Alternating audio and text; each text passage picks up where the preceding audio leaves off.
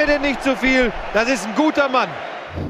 Herzlich willkommen zu einer neuen Ausgabe von Bundesliga. Tobias Escher, meine Damen und Herren. Wir müssen das heute zu zweit wuppen, Tobi. Denn äh, Nils fällt mehr oder weniger krank äh, aus, also mehr krank als nicht. Nur ich sag's jetzt schon gleich, wir haben im Anschluss haben wir noch Pro Clubs live. Da wird er spielen. Da werden jetzt viele sagen, Moment, zocken kann er, aber wie, wie krank ist er denn? Das Problem ist, er kann quasi nicht sprechen. Und ähm, deshalb haben wir gesagt, das wäre super, wenn du trotzdem Pro Clubs spielst und nicht sprichst. Da haben wir alle was von. Ähm, insofern wird er Pro Clubs spielen, ist aber krank und ähm, kann nicht sprechen. Deshalb müssen wir heute zu zweit durch die Sendung führen, weil Ralf auch nicht da ist. Aber kriegen wir hin, oder? Das müssten wir hinbekommen, ja. Und ich finde eigentlich, weißt du, wir können jetzt mal die Chance nutzen. Erstens ähm, haben wir hier schön viel Platz und zweitens können wir den HSV relativ schnell Ja, abhandeln. müssen Jetzt wir nicht wieder drei Stunden über HSV reden. Genau, ha der Nils ist nicht da, da können wir ganz schnell drüber reden. Ne? HSV 0-0 ähm, gegen äh, Gladbach in Gladbach. Ja, ich glaube, damit ist auch alles gesagt. Kommen wir zum nächsten Spiel. Ähm, wäre. Was ich noch zum HSV-Spiel sagen Ach, wollte. Nils, das ist nicht dein Ernst. ey. Folgendes vom Ich denk, du bist krank. Ja, ich gehe auch gleich wieder runter in äh, Keller. Ich wollte nur ganz kurz zum HSV noch was ergänzen. Du hast es ja ausführlich analysiert, vielen Dank. Aber äh, ganz kurz noch dazu. Ähm, der HSV war mega schlecht. Äh, er hat im gesamten Spiel nicht eine Torchance, glaube ich, äh, sich rausgespielt. Ähm, Gladbach war in der ersten Halbzeit auch mega schlecht. In der zweiten Halbzeit ähm, waren sie besser. Das lag daran, dass der HSV noch 25 Minuten in Unterzahl gespielt hat, weil Wolfgang Stark, der beste Schiedsrichter, der jemals erschaffen wurde auf diesem Planeten, ähm, in der, äh, 25 Minuten Elfmeter gegeben hat für Gladbach und eine Notbremse, ähm, wonach der HSV nur noch zu 10 war und da lief da gar nichts mehr. Und folgende Szene, Kleber, ne? Ich habe schon einen, ich habe wirklich oft schon gesagt, Kleber ist so ein Rüpel, der ist so ungeschickt, wie so, ein, wie so eine Wel Doggenwelpe, wie so eine zwei Meter große Doggenwelpe, so un ungeschickt ist der. Macht einmal so, so ein bisschen so, so ganz zärtlich. Touch und daraufhin hat der Stindel aber ihn hier gemacht, ist abgetaucht. Äh, ist fantastische Schwalbe, wirklich toll geflogen. Schiedsrichter hat das als Notbremse gewertet, was äh, Dummheit war von Kleber, aber de facto trotzdem eine Schwalbe. Mieses Schwein, Stindel, mieses Schwein. Und ähm, Siehst du das auch so? Was, eine Schwalbe? Das erste? Ja, also er ist auf jeden Fall abgehoben. Das kann, kann Ja. man, glaube ich, unterschreiben. Also komm, er, es Es war, war- mega ungeschickt von Kleber, brauchen wir Ja. nicht drüber reden, dass er ihn hier so berührt. Aber ja, es ist auch blöd, dass er halt quer reinläuft von hinten quasi. ja, sah Also- dumm aus, aber ähm, war, war trotzdem eine Schwalbe. So, komm, brauchen wir nicht drüber rumreden, sag uns Tacheles Also reden, war eine ersten, Schwalbe. ja. Ja, komm, sei, sei, sei mal einmal Da- objektiv. Beim jetzt. zweiten, okay, beim zweiten können wir dann drüber reden. Machen wir jetzt auch. Und äh, zwei, ja, gut. Ähm, Zweite war eine Klasse. Erste Halbzeit trotzdem dann Grütze gewesen, HSV hat auch zu 10. Elber verschossen, ne? Ja, genau. El Elber von, von Trainer Adler gehalten. Toll gehalten von Adler. Zweite Halbzeit ist Gladbach deutlich besser gewesen. HSV hat sich nur noch hinten reingestellt und man, man nochmal was verteidigt. Ähm, und Gladbach hat ähm, dann noch einen zweiten Elfmeter bekommen, der an Lächerlichkeit ähm, also wirklich nicht mehr zu überbieten ist. Äh, wo Traoré einfach eine fantastische Schwalbe, wie Andi Möller eigentlich im Prinzip, nur ein bisschen dichter dran noch an, an äh, äh, Santos. Und ähm, dann äh, gab es, das ist, das ist das Geile, gibt noch eine Rücksprache mit dem, mit dem Schiedsrichterassistenten und er sagt auch, ja, war keine Schwalbe. Frage ich mich, was machen die eigentlich? So, und den zweiten Elfmeter haben sie aber auch verschossen, weil Karma. Und dann ähm, äh, hat der HSV mit Mann und Maus verteidigt. Gladbach hat mega Chancen gehabt am Ende noch. Äh, es- irgendwie 96 Minuten wurden gespielt. Der Gladbach hat irgendwie gefühlt 500-prozentige Zwei verschossen. Pfostentreffer, glaube ich, noch sogar. Ja, oder so ein oder zwei und dann noch irgendwie, wo der Stindel, der den Ball, den Nachschuss nicht reinkriegt, dann in der letzten, wer war das, Elvedi oder was, irgendwer in der letzten Genau. Minute da noch Aus über den Ball Metern. gesenzt. Ähm, also es war für, für, für Gladbach dann natürlich äh, zwei verlorene Punkte. Einfach nach dem Spielverlauf hätte Gladbach das auf jeden Fall gewinnen müssen. Die werden sich sehr ärgern. Der HSV hat sich zu Recht über diese Punkte gefreut, äh, über diesen einen Punkt gefreut. Das wäre auch in, äh, sag ich mal, 11 gegen 11 Konstellation ein Erfolg gewesen für den HSV.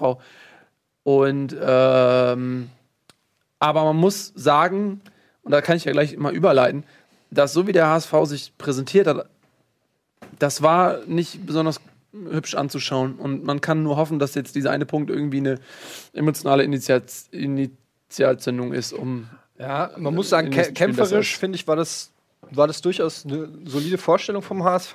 Man muss dem neuen Trainer äh, Markus Giesel natürlich auch ein bisschen Zeit geben. Ist klar, dass da jetzt nicht von heute auf morgen irgendwie die Uhren anders äh, ticken. Oh, ist das schön, mal so ein paar Floskeln rauszuhauen. Mhm. Ähm, aber jetzt so als, als HSV-Experte, erkennst du schon eine andere Handschrift? Macht er taktisch irgendwas ganz anders? Ist da irgendwie was, hat er jemanden reaktiviert, der unter Labadia gar keine Rolle gespielt hat?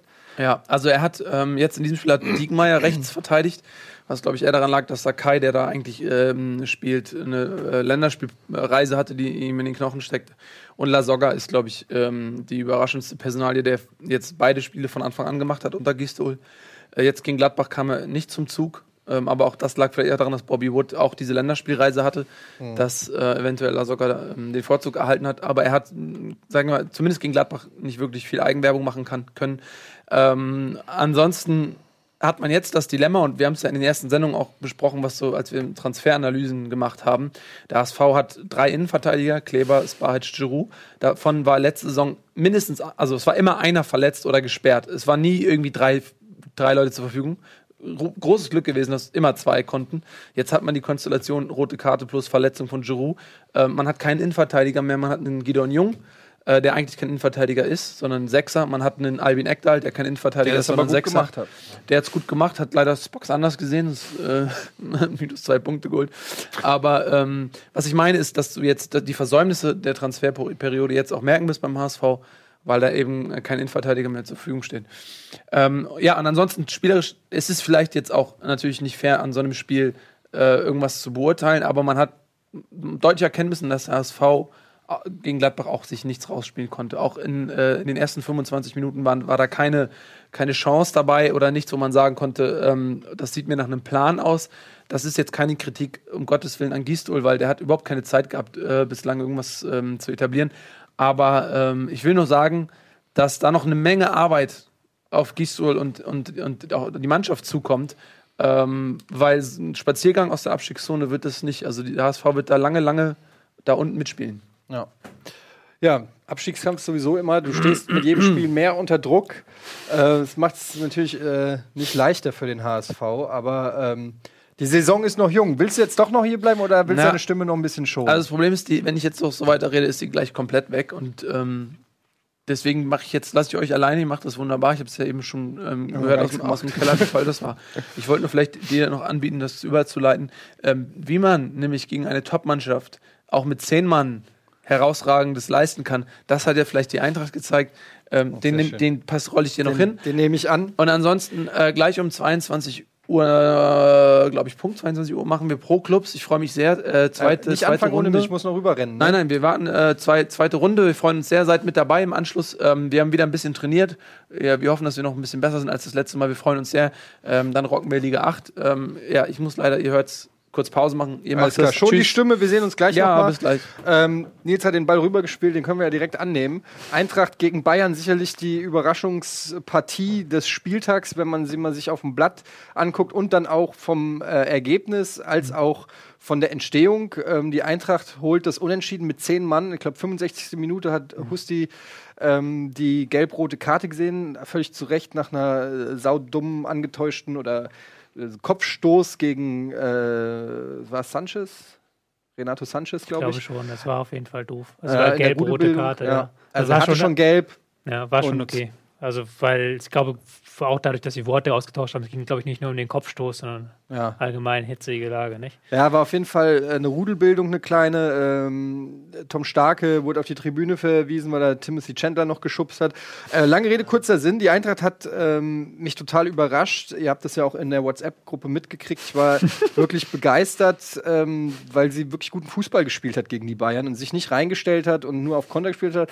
Sie haben die Bayern relativ früh immer gestört. Das ist, eine sehr, ist sehr gut aufgegangen. Ähm, immer wenn ähm, die Bayern, also die Bayern haben es eigentlich nie geschafft, ihren Ballbesitzfußball richtig ähm, zu etablieren, wurden immer sofort angegangen, sofort ähm, gestört. Die Eintracht hat natürlich mit, viel mit langen Bällen gearbeitet, die die äh, komischerweise, die den Bayern viele Probleme besorgt haben. Also gerade diese langen Bälle oder die Abpraller, die zweiten Bälle sind immer bei der Eintracht gelandet. Ähm, in der ersten Hälfte hatte die Eintracht sogar, glaube ich, mehr Chancen, also mehr hundertprozentige Chancen oder größere Chancen als die Bayern. Und dann, wie gesagt, in Unterzahl mit zehn Mann äh, 25 gegen die Bayern. Da habe ich in die WhatsApp-Gruppe schon geschrieben, das war's. Ähm, und dann machen sie noch das Tor. Klar, es war leichte Abseitsstellung, war es beim 1-0 von Alaba aber auch. Insofern kann man sagen, das gleicht sich ungefähr wieder aus. Aber natürlich müssen wir über die Bayern reden. Was ist da los? Ist das schon eine, die große Krise? Ist Ancelotti so viel schlechter als Pep Guardiola? Äh, wie hast du das Spiel gesehen? Ich muss ja erstmal dazu sagen, dass du ab und zu was in der WhatsApp-Gruppe geschrieben hast, ist ja ein bisschen untertrieben. Mein Handy Ja. hat Ding, Ding, Ding, Ding, Ding alle zwei Minuten gemacht. Ich habe immer schon, ich habe ja Sky Go geguckt, da hat man immer so einen leichten Delay. Ja, ich wusste immer schon du immer vorher schon, was Bescheid, passiert, ja. was passiert. Ähm, ähm, es war ein sehr starkes Spiel von Eintracht Frankfurt, muss man sagen, und es war ein sehr schwaches Spiel von den Bayern. Ähm, hast es eigentlich schon Frankfurter Lage sehr gut äh, zusammengefasst. Bayern mit, ähm, ich glaube, nur knapp über 60 Prozent Ballbesitz, schlechtester Wert diese Saison. Einfach weil Frankfurt ihnen auch gar nicht den Raum gegeben hat äh, zur Entfaltung. noch weniger. Ähm, das war auf, die haben, sind früh angelaufen, haben sehr enger Mann gespielt, was irgendwie den Bayern momentan gar nicht liegt, wenn sie ähm, im Mittelfeld auch aus dem Spiel gedeckt werden. Und die Bayern haben dann einfach das Spiel so laufen lassen. Das ist ja das Verwunderlichste diese Saison. Wo man letzte Saison das Gefühl hatte, okay, selbst wenn es anfangs nicht läuft, dann passiert irgendwas und die Bayern gewinnen trotzdem 5-0. Das hatte man jetzt in diesem Spiel gar nicht das Gefühl. Selbst nach der roten Karte hatte man immer noch das Gefühl, okay, die Eintracht kann immer noch mit ihren Außenverteidigern mit einer Flanke was kreieren, wo die Bayern halt auch gegen die Flanken einfach sau schlecht standen. Also da haben ja Otschipka und ähm, Chandler haben ja die besten Flanken ihres Lebens geschlagen gefühlt. Ähm, zum ersten Mal halt wirklich, dass jede Flanke so gefährlich wurde. Und die Bayern haben dann vor dem 16er keine Staffelung gehabt. Und da stand dann niemand. Und dann hat die zweiten Bälle auch Frankfurt gewonnen und haben dann draufschießen können. Und ja, also es war halt schon sehr erstaunlich. Deswegen gab ja auch die Diskussion am Wochenende, um deine Frage nochmal da aufzugreifen, ist das bei den Bayern wirklich eine Krise? Oder ist, mein Gott, sind noch Erster, zwei Unentschieden, was ist daran Krise? Aber ich glaube, wer das Spiel... Aber drei Pflichtspiele ohne Sieg ist Ja, bei den Bayern natürlich schon. aber das ist halt, dann haben wir auf hohem Niveau einerseits von den Ergebnissen her. Aber wenn man das Spiel gesehen hat, war es ja doch, ähm, eigentlich hätte man sich auch über die Niederlage nicht beschweren müssen, könnte man sagen. Wenn man halt in der ersten Halbzeit die Chancen anguckt und nach der Pause Überzahl und trotzdem waren die Bayern nicht besser. Und das ist das Problem. Also die Leistungen sind das Problem, nicht nur die Ergebnisse. Ja. Dass man einfach nicht das Gefühl hat im Moment, dass sie das so durchwuppen, wie sie es in guten Phasen auch Anfang dieser Saison ähm, hinbekommen haben. Also Philipp Lahm hat auch im Interview gesagt, äh, dass die Mannschaft scheinbar nicht an ihre Leistungsgrenze gegangen ist, nicht 100 Prozent gegeben hat. Äh, und das ist auch das, was mir aufgefallen ist, dass äh, so von der Körpersprache her, ja, äh, wenn man das so ein bisschen vergleicht, so ähm, auch unter Pep Guardiola hast du das Gefühl gehabt, jeder rennt da um sein Leben und wir haben auch oft drüber geredet, boah, ey, die sind immer noch torgeil, selbst wenn es schon 5-0 steht, hast du das Gefühl, die gehen immer noch in jeden Zweikampf rein, als ob es um irgendwas geht. Ähm, Oh, das wusste ich gar nicht. Nils hält uns gerade einen Zettel rein. Hacking entlassen. Echt? Krass, wusste ich nicht. Habe ich noch gar nicht mitgekriegt. Aber wenn wir gleich hier noch natürlich drüber reden. Ähm, ja, die, ähm, die Bayern haben von der Körpersprache, vom, also mir hat da der Einsatz, ich war teilweise erstaunt, wie, ähm, wie viel Platz zum Beispiel auch die Außenverteidiger beim Flanken hatten. Ja. Ähm, auch vor dem 2-2, äh, rechte Seite von Chandler komplett frei. Man muss sagen, äh, Chandler momentan in der Form seines Lebens ist ja echt einer, den ich auch immer viel kritisiert habe und so. Der war sogar beim HSV, glaube ich, im Gespräch vor der Saison. Da habe ich noch gesagt, weiß wer ist so, alles. ja, habe ich, schon- hab ich schon gesagt, wer ist denn so doof und holt den? Ähm, wie verzweifelt muss man sein? Aber der spielt gerade echt ähm, eine gute Saison, muss man sagen. Ähm, Natürlich stellt sich jetzt die Frage, ist das, äh, woran liegt es bei den Bayern? Ähm, wa- ist das eine Frage, ist, äh, ich habe gehört, dass Ancelotti das alles so ein bisschen lockerer angeht, er ist zwar netter, ne, die Spieler sagen in Interviews ständig, ja, der redet mehr, der ist irgendwie, ist er, ist er zu sehr Wohlfühloase momentan bei den Bayern? Äh, Es ist schwierig zu sagen. Also es gibt Probleme. Ähm, aus taktischer Sicht einerseits ähm, einfach, dass man ins Gegenpressing nicht mehr reinkommt, dass die Gegner kontern können plötzlich. Also dass man, dass da der Druck fehlt und dass man dann auf den Flügeln zu viel Raum lässt. Also man rückt dann weit ein. und dann, Ingolstadt hat es ja auch schon gut Genau, gemacht. Ingolstadt hat es auch schon gut gemacht. Dann rückst du weit ein als Bayern, hast keinen Druck im Gegenpressing und dann kommt eine gute Verlagerung. Und man muss auch sagen, Frankfurt hat es dann eiskalt ausgenutzt und hat dann wirklich sich auch getraut, mit den Außenverteidigern vorzugehen. Das haben Hertha und äh, Köln zuletzt nicht gemacht, aber das war halt dann auch der Unterschied zu Frankfurt. Ähm, und andererseits merkt man halt irgendwie ein bisschen, dass so ein bisschen der Dampf raus ist, ja. Also es gab schon Kritik vom Kicker-Chefredakteur jetzt, dass man zu wenig physisch trainiere, äh, dass man zu wenig körperlich trainiere, was, ja, schwierig ist. Das macht man heutzutage auch nicht mehr, die- diese Waldläufe oder dieses Konditionstraining, das ist heutzutage eigentlich nicht mehr angesagt. Ähm, aber dass da vielleicht auch die Intensität fehlt, Wobei das auch ähm, sein kann, einfach, dass du, wenn du jetzt drei Jahre, eigentlich fünf Jahre, wenn du Heinkes noch mitkomm, mitnimmst, so richtig durchgepeitscht wurdest, sage ich mal, und halt einen Erfolg mit dem anderen gefeiert hast. Ich weiß nicht, wie, wie man dann da rangehen muss als Trainer. Da bin ich, mhm. Schade, dass Ralf nicht hier ist. Den könnte man da, glaube ich, fragen, wobei Ralf jetzt auch nicht fünfmal Meister geworden ist. Da kann er auch nicht mitreden. Ähm, es ist ganz, ganz schwierig im Moment, weil einerseits kann, kann man es nicht über Taktik wegmachen, weil die Taktik ist nicht mehr so überlegen wie unter Guardiola. Da hat man mhm. ja auch vieles, was nicht funktioniert hat, konnte man dann kaschieren. Einfach weil dann Guardiola hat dann auch von Dreier auf Viererkette umgestellt und dann war der Gegner plötzlich, what? Mhm. Und dann ging es ganz gut. Das kann man im Moment überhaupt nicht kaschieren, diese, diese Probleme, die man hat, einfach auch in der Aggressivität die, du hast ja richtig gesagt, da war keine Aggressivität dabei, auch im Gegenpressing. Tja. Ja, also du stehst dazu mit den 20 Euro, die wir gewettet haben? Ich stehe dazu. Also ähm, ist ein bisschen schwierig diese Saison. Also eigentlich die Bayern, wenn dann, man hat das Gefühl, wenn dann diese Saison. Mhm, irgendwie. Also, man also muss dazu sagen, Tobi hat und ich haben gewettet um 20 Euro. Äh, Tobi sagt, die Bayern werden nicht Meister. Äh, da stellt sich natürlich die Frage, wer. Das habe ich, hab ich schon letzte, ja, muss man sagen, letzte gesorgt, ja, ja. gewettet. Aber die Frage ist natürlich, äh, wer soll es denn dann werden? Damit können wir uns ja mal weiter bewegen. Ja. Ähm, zum Beispiel zum Freitagsspiel Dortmund-Hertha 1-1. Hertha ähm, jetzt auf Platz 2 oder 3, ich weiß es gar nicht. Hertha ist auf Platz 4, äh, glaube ich, abgerutscht. Oh, ach so, okay. Köln ja Spitzenzweiter ist. Ah, da sehen wir auch die Tabelle. Ähm, ja. ja. genau. Köln, Leipzig, Hertha. Also da sieht man äh, natürlich, ist das noch, muss man, die Aussagekraft ist natürlich jetzt noch, äh, ne, muss man vorsichtig sein, aber es zeigt schon, wie ausgeglichen diese Saison zumindest mhm. ist. Ähm, es gab äh, ja in der Vergangenheit auch schon wesentlich deutlichere Vorsprünge nach dem siebten Spieltag. Mhm. Und ähm, ja, was ist bei der Hertha? Hertha und Köln ja die Mannschaften, die auch letzte Saison schon gut gespielt haben. Und auch, glaube ich, zwei so deiner naja, Favoriten, also du hast zumindest immer sehr Köln, positiv ja, drüber über geredet. Über Köln habe ich positiv geredet, über Hertha habe ich ja gar nicht geredet eigentlich, ja. wie wir alle. Ähm, ja, ich schaue gerade auf die Tabelle, also es ist schon, ist schon nicht schlecht, wenn man bedenkt, dass diese Mannschaften eigentlich andere Ambitionen haben und dann jetzt 15 Punkte nach sieben Spielen, ähm, Köln noch ungeschlagen, Leipzig auch noch umgeschlagen das ist halt so ein bisschen das Komische die Saison. Man, und da, Hoffenheim, Hoffenheim muss man auch. auch mitzählen, genau. Hoffenheim auch noch ungeschlagen. Dass man ähm, das Gefühl hat, irgendwie, das wird kein so ein typisches Ding. Ich, man hat dieses Jahr, letzten Saison war es immer so, Abstiegskampf war super geil und Titelkampf war meh. Und jetzt hat man irgendwie so das Gefühl, dass Darmstadt und Ingolstadt zumindest von den Leistungen her so auf den, äh, auf das erwartbare Abstiegstool zusteuern äh, ähm, und vorne halt richtig was geht. Ähm, um jetzt das Spiel, können wir, glaube ich, mit der Hertha weitermachen. Du hast ja das Spiel Dortmund gegen Hertha so ein bisschen mhm. angeteasert. Ja, und meine Frage, wenn Bayern nicht Meister wird, wer wird's? Weil ja. der BVB, Leverkusen, genau. also all die, denen man das vielleicht auch zugetraut hätte, die spielen bislang auch noch nicht so konstant mhm. gut, ähm, wie man es vielleicht vor der Saison erwartet hätte. Also deshalb haben wir halt ein Tabellenbild, wo alles noch sehr eng mhm. beieinander ist. Ja, ähm, Genau, weil äh, Dortmund traut man es auch im Moment nicht so richtig zu. Das ist das, was ich gerade meinte. So. Ähm, dieses Dortmund-Bayern-Ding marschieren vorne weg, das hat man im Moment gar nicht das Gefühl. Auch weil es bei Dortmund noch nicht richtig rund läuft. Mhm. Also die haben ja auch ähm, große Probleme, haben den Ball sehr lange immer hinten laufen lassen und haben es halt nicht hinbekommen, den wirklich weiter vorne in die Linie hinzubekommen. Die Gegner wissen mittlerweile sehr genau, Julian Weigel ist der Mann, der immer die Bälle verteilt, der halt viel links und rechts spielt, aber dann auch mal so einen entscheidenden Pass auf den Flügel raus. Und den nehmen sie jetzt so nach und nach aus dem Spiel.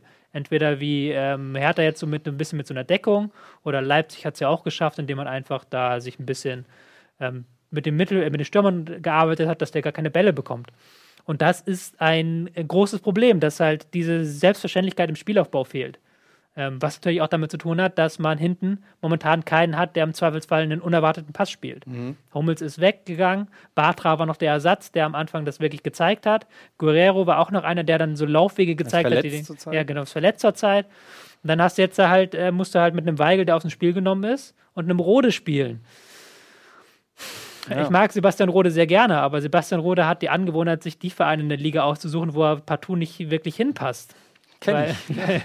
weil er halt einfach, er ist kein Spielmacher. Er ist halt niemand, der dem du den Ball geben kannst und dir sicher sein kannst, dass da eine perfekte Annahme kommt und dann ein perfekter Pass. Der ist halt eher so ein Spieler, der so ein bisschen auch Chaos um sich rum braucht, der halt mhm. auch mal ein bisschen.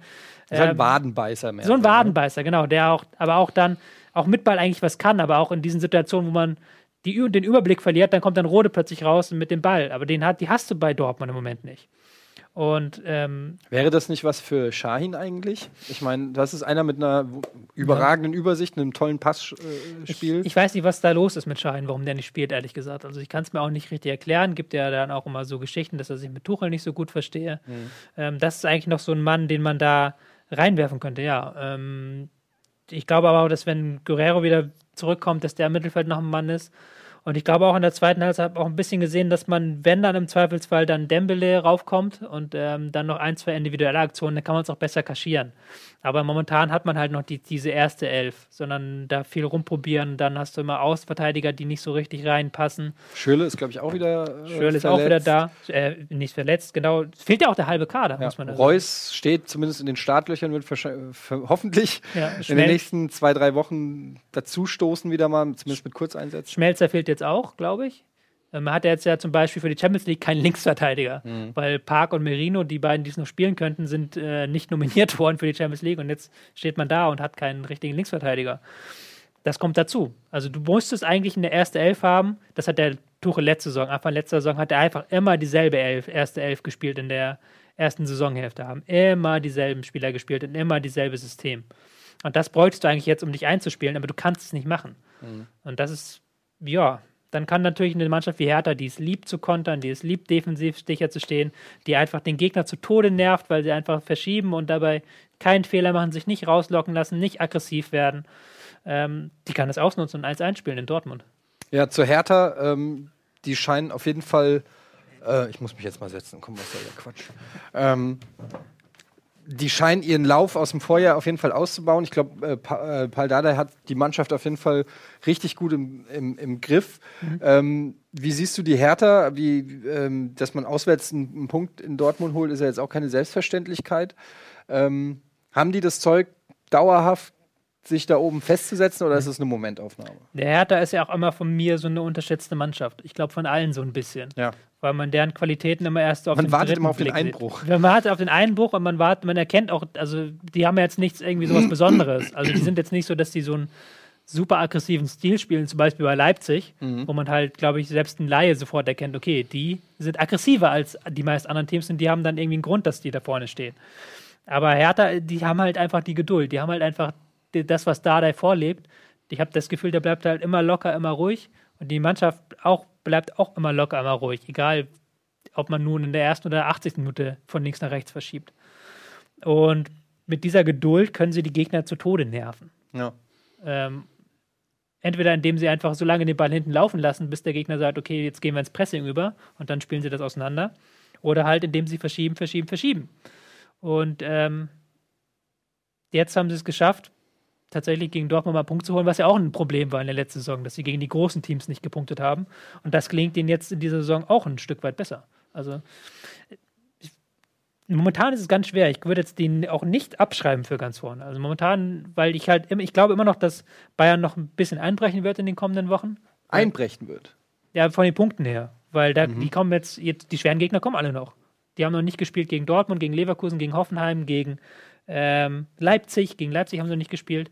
Das sind ja noch Spiele, wo du auch mal Punkte lassen kannst, so in der Form. Und dann kann ich mir schon vorstellen, dass wir dann, ja, Hertha, Leipzig, Hoffenheim und ähm, Köln, dass da eine Mannschaft plötzlich in den Champions League äh, überwintert. Okay, dann reden wir doch auch mal direkt äh, über, den, äh, über den ersten Fußballclub Köln. Aber ich glaube, wir müssen ein Thema noch anschneiden. Ja, gerne. Auch wenn es wahrscheinlich schon übernudelt wurde, wo wir bei Dortmund gegen Hertha sind, das Thema Fouls. Weil sich Tuchel beschwert hat, dass die Gangart gegen seinen Verein zu hart ist. Das war, glaube ich, der große Vorwurf im Leverkusen-Spiel. Ähm, Ja. da, hat es, da hat sich ja der ganze Verein mehr oder weniger darüber beschwert. Ähm, hat sich das jetzt äh, wieder ergeben bei der Hertha? Ja, ist das ein, eigentlich nicht, oder ist das ein gangbares Mittel gegen den BVB? Das war irgendwie, irgendwie wahnsinnig. Also er hat ja nur gesagt, wir werden oft gefoult im Spielaufbau. Und das äh, stimmt, die Zahlen geben es her. Dortmund fault sehr viel weniger als die Gegner. Was keine Das ist Überraschung ist, oft weil so, Dortmund ja. 70% Ballbesitz hat und der Gegner 30. Theoretisch müsste man die Foul-Statistik auf die Ballbesitzstatistik umrechnen. Weil am Ball machst du ja keine Fouls normalerweise. Ja. Oder eher selten. Du kannst ja nur faulen, wenn der Gegner den Ball hat. Zum Beispiel die Bayern haben immer äh, einen sehr hohen Foulwert pro Ballbesitz.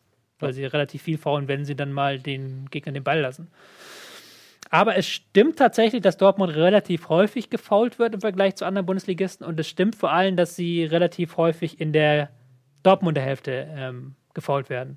Der rote Brauseblock, das ist ein Block, der sich eigentlich mit Leipzig beschäftigt, mit RB Leipzig. Der hat aber da mal eine Analyse gemacht und hat halt gezeigt, dass, ich glaube, 80 Prozent der Fouls gegen Dortmund in der Dortmunder Hälfte sind. Und das sind dann so kleine Fouls. Und wie wird das erklärt? Ja, dass man das äh, Dortmund den Ball hinten laufen lässt und dass der Gegner dann, wenn der Ball zu Weigel kommt oder sowas, Weigel ist der am häufigsten gefaulte Spieler, nicht etwa Dembele oder Schürle oder mhm. Aubameyang, sondern Weigel, ähm, dass dann man mit so einem kleinen Foul der Rhythmus unterbrochen wird.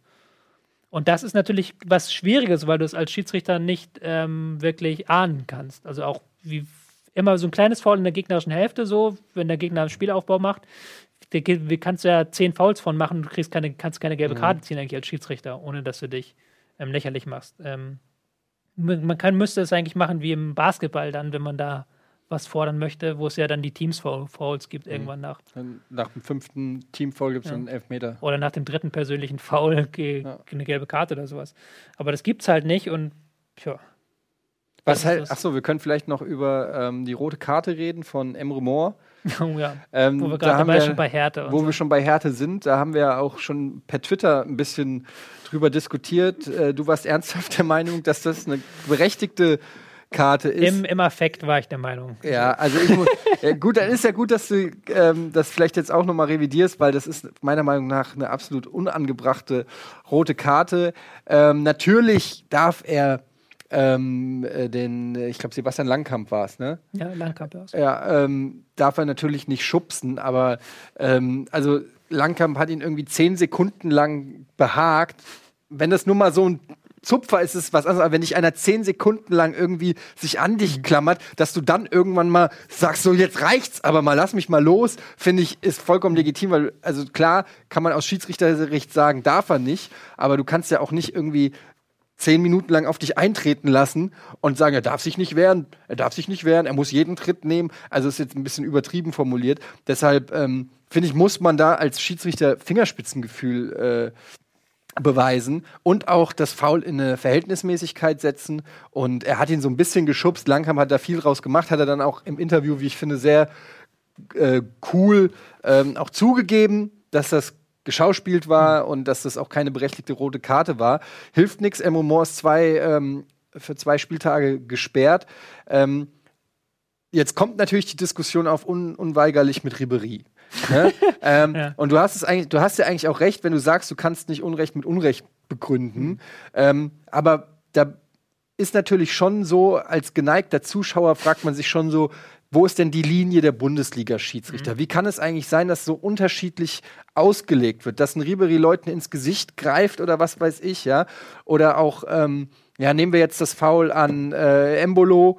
Äh, oder so, und da ist nichts, aber so ein Schubser ist, ist rot. Äh, ja. Das ist natürlich eine Auslegung, des jeweiligen Schiedsrichters. Ne? Das ist ja nicht der gleiche Schiedsrichter. Vielleicht hätte der Schiedsrichter Ribery auch rot gegeben. Ist immer ein bisschen schwierig so zu argumentieren. Aber wenn wir die, die Kaste der Schiedsrichter mal als Ganzes sehen, als ein Ding, die mit, die, die mit einer nachvollziehbaren ähm, Schiene äh, entscheiden müssen. Wie kommt das, dass das so unterschiedlich ausgelegt wird? Puh, da fragst du den Falschen. Ähm, ich ich finde halt diese Diskussion so ein bisschen blöd weil die Entscheidungen gegen Ribéry sind ja kein Urteil des Bundesverfassungsgerichts. Also es ist jetzt nicht so, dass da eine unüberhörbare Instanz und dann ist das so eine Entscheidung, die alle übernehmen müssen. Ähm, es ist ein Skandal, dass Ribéry da nicht rot bekommen hat. Ich würde es im Affekt, habe ich auf Twitter gesagt, es ist rot. Ähm, mit dem Argument, das hatte ich auch, glaube ich, in der letzten Bundesliga-Sendung schon gemacht. Ich war mal Schiedsrichter und hatte das tatsächlich, dass ein kleiner zehnjähriger Junge hat einen anderen umgeschubst und dann habe ich ihn halt vom Platz geschickt und dann hat er gesagt, das passiert in der Bundesliga jeden Tag so. Mhm. Und der hat das dann quasi nachgemacht. Also es passiert wirklich sowas, Leute. Die also dir geht es da auch um die Vorbildfunktion? Ja, da geht es um die Vorbildfunktion. Aber im, äh, da hatte ich aber noch nicht die Zeitlupen gesehen, da hatte ich ein bisschen aus dem Effekt getwittert und wie lang kam Feld und ähm, der Schubser ist ja auch nicht so heftig gewesen, also es, der hätte man mit Gelb eigentlich durchwinken können. Aber ja, ich weiß nicht, ob man da jetzt sagen kann, die Schiedsrichter haben da keine Linie, weil Ribéry da mal keine sieht und dann hier schon eine sieht. Das ist ich glaube, da ist schon eigentlich, die wissen es schon Bescheid. Ich glaube, da hat einfach der Schiedsrichter eine falsche Entscheidung, eine Fehlentscheidung getroffen. Wäre das für dich, also in der NBA zum Beispiel gibt es ja den Videobeweis, Ähm, auch bei solchen Sachen, mhm. ähm, auch bei Fouls kann der mhm. Schiri oder bei, um zu gucken, ob es wirklich aus war oder so, kann der Schiri zum, schnell zum Bildschirm gehen, sich die Zeitlupe mhm. angucken mhm. und dann eine Entscheidung treffen. Ähm, Wäre das eine Alternative für dich, äh, dass ein Schiri oder das könnte ja auch einer sein, der irgendwo mhm. auf der Tribüne sitzt oder was weiß ich und kurz per Funk sagt, okay, ist so und so? Ja, es wird ja kommen. Es wird ja kommen. Der Videobeweis zumindest in der Testphase auch in der Bundesliga. Ich weiß nicht, ob man es in der Bundesliga macht oder in der zweiten oder dritten Liga. Ähm, ähm, das Problem bei so einer Entscheidung, wie willst du das als Schiedsrichter machen? Wie willst du das handeln? Weil er hat ihn, also die Fehlentscheidung war ja quasi, dass er das Fallen vielleicht überwertet hat oder sowas. Also wie kannst du dann als Schiedsrichter da was draus machen? Weil er muss ja das Schubsen trotzdem bestrafen. Hm macht er sich dann nicht angreifbar, wenn er dann in diesem Moment, weil er sagt, okay, war doch nicht so schlimm geschubst, jetzt nehme mal rot zurück und gebe dir gelb.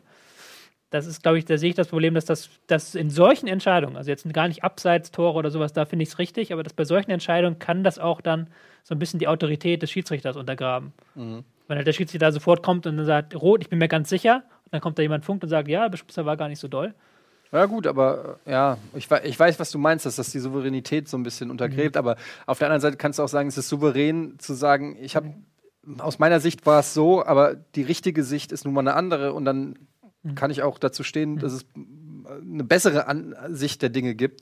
Ähm, kann man ja auch als Souveränität ja. ähm, auslegen. Aber ich frage auch gerade, wenn wir jetzt mal über das nächste Spiel reden, Köln-Ingolstadt, ähm, was natürlich auch ein Spiel ist, wo ähm, äh, ja generell auch wieder die Schiedsrichterleistung in den Vordergrund rückt. Ähm, Kauschinski fühlt sich äh, vielleicht auch zu Recht komplett betrogen, aber zumindest ein Elfmeter für Ingolstadt hätte es, glaube ich, auf jeden Fall geben müssen. Ähm, ja. Ja, aber es ist natürlich äh, schon auch ärgerlich, wenn, wenn's, wenn der umgekehrt auf anderer Seite gegeben wird. So. Ist ja auch nicht ganz doof von Kauczynski nachher dem Schiedsrichter die Schuld zu geben.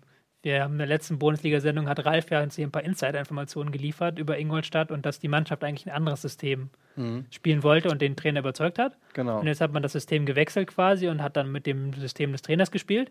Da geht es, glaube ich, auch um, ähm, um das Pressing, genau, ne? dass, dass die Mannschaft sich gewünscht hat, wieder ähm, zu, so zu pressen, wie sie es unter ja. Hasenhüttel gemacht haben. Haben sie auch gemacht bis jetzt, aber jetzt in diesem Spiel hat dann Coach gesagt, nein, wir stellen uns rein im 4-5-1, machen eine totale Defensive, machen kein Pressing. Und das ist halt nicht, auch nicht gut gegangen. Mhm. Und ich hatte dann so, ja, natürlich, Kauczynski hat sich geärgert, aber es war jetzt auch nicht so, dass Ingolstadt drückt überlegen war und jetzt vom Schiedsrichter ähm, angeschissen worden. Die haben eigentlich meiner Meinung nach vollkommen verdient verloren. Die hatten halt in der ersten Halbzeit eine Chance und dann erst wieder, als ähm, es schon 2-0 stand und Köln so ein bisschen die Zügel hat schleifen lassen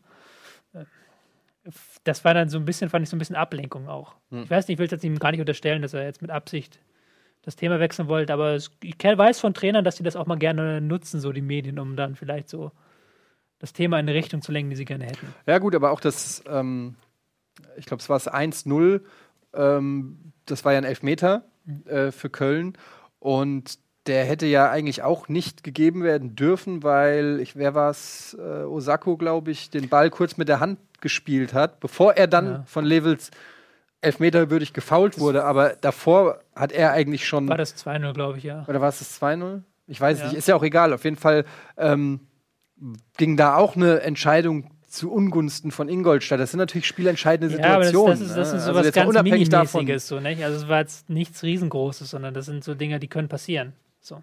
Ja. Und wenn du, und das ist das, was ich jedes Mal wieder sage, wenn du mit mit einer Viererkette und fünf Mann davor am eigenen 16er stehst. Und die standen am eigenen 16er. Die sind nicht vorgerückt, die haben das Spiel bewusst soweit sich hinten reindringen lassen. Dann ist die Wahrscheinlichkeit, dass du im 16er eine blöde Aktion hast, ein langer Ball fliegt rein und du machst eine blöde Aktion, ist größer, als wenn du an der Mittellinie stehst. Da kann das nicht passieren.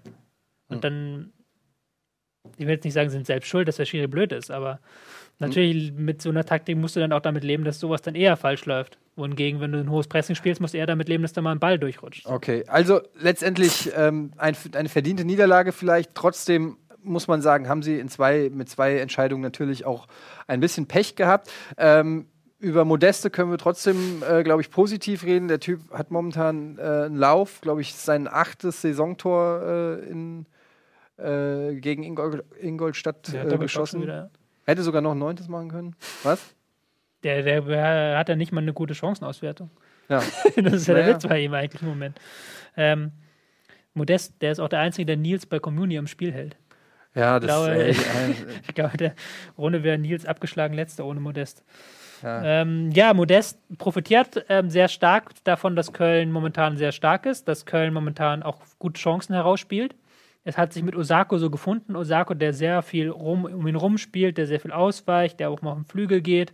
Ähm, Modest, der dann sich ähm, sehr weit vorne aufhalten kann, sehr oft die Viererkette nerven kann, auch ordentlich Flanken bekommt, ordentlich Zuspiele bekommt. Ähm, und auch einfach jetzt durch sein ganz tolles Spiel im 16er und um den 16er herum profitieren kann.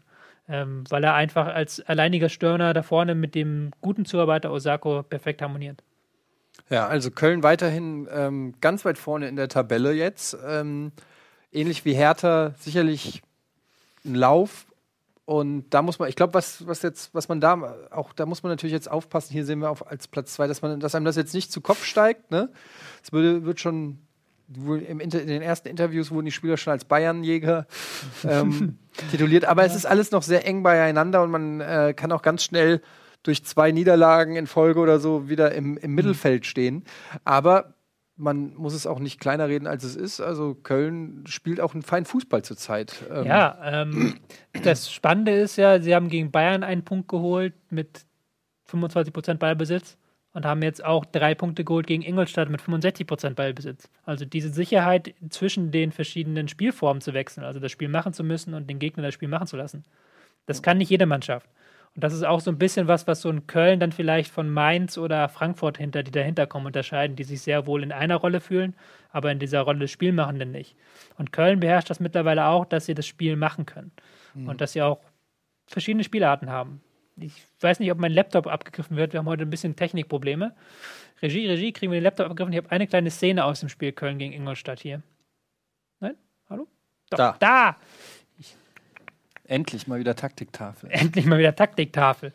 Ähm, weil das, hier sieht man nochmal das, was ich vorhin meinte, ähm, dass die Viererkette der, der Ingolstädter, die da komplett defensiv stand, 4-5-1. Oh.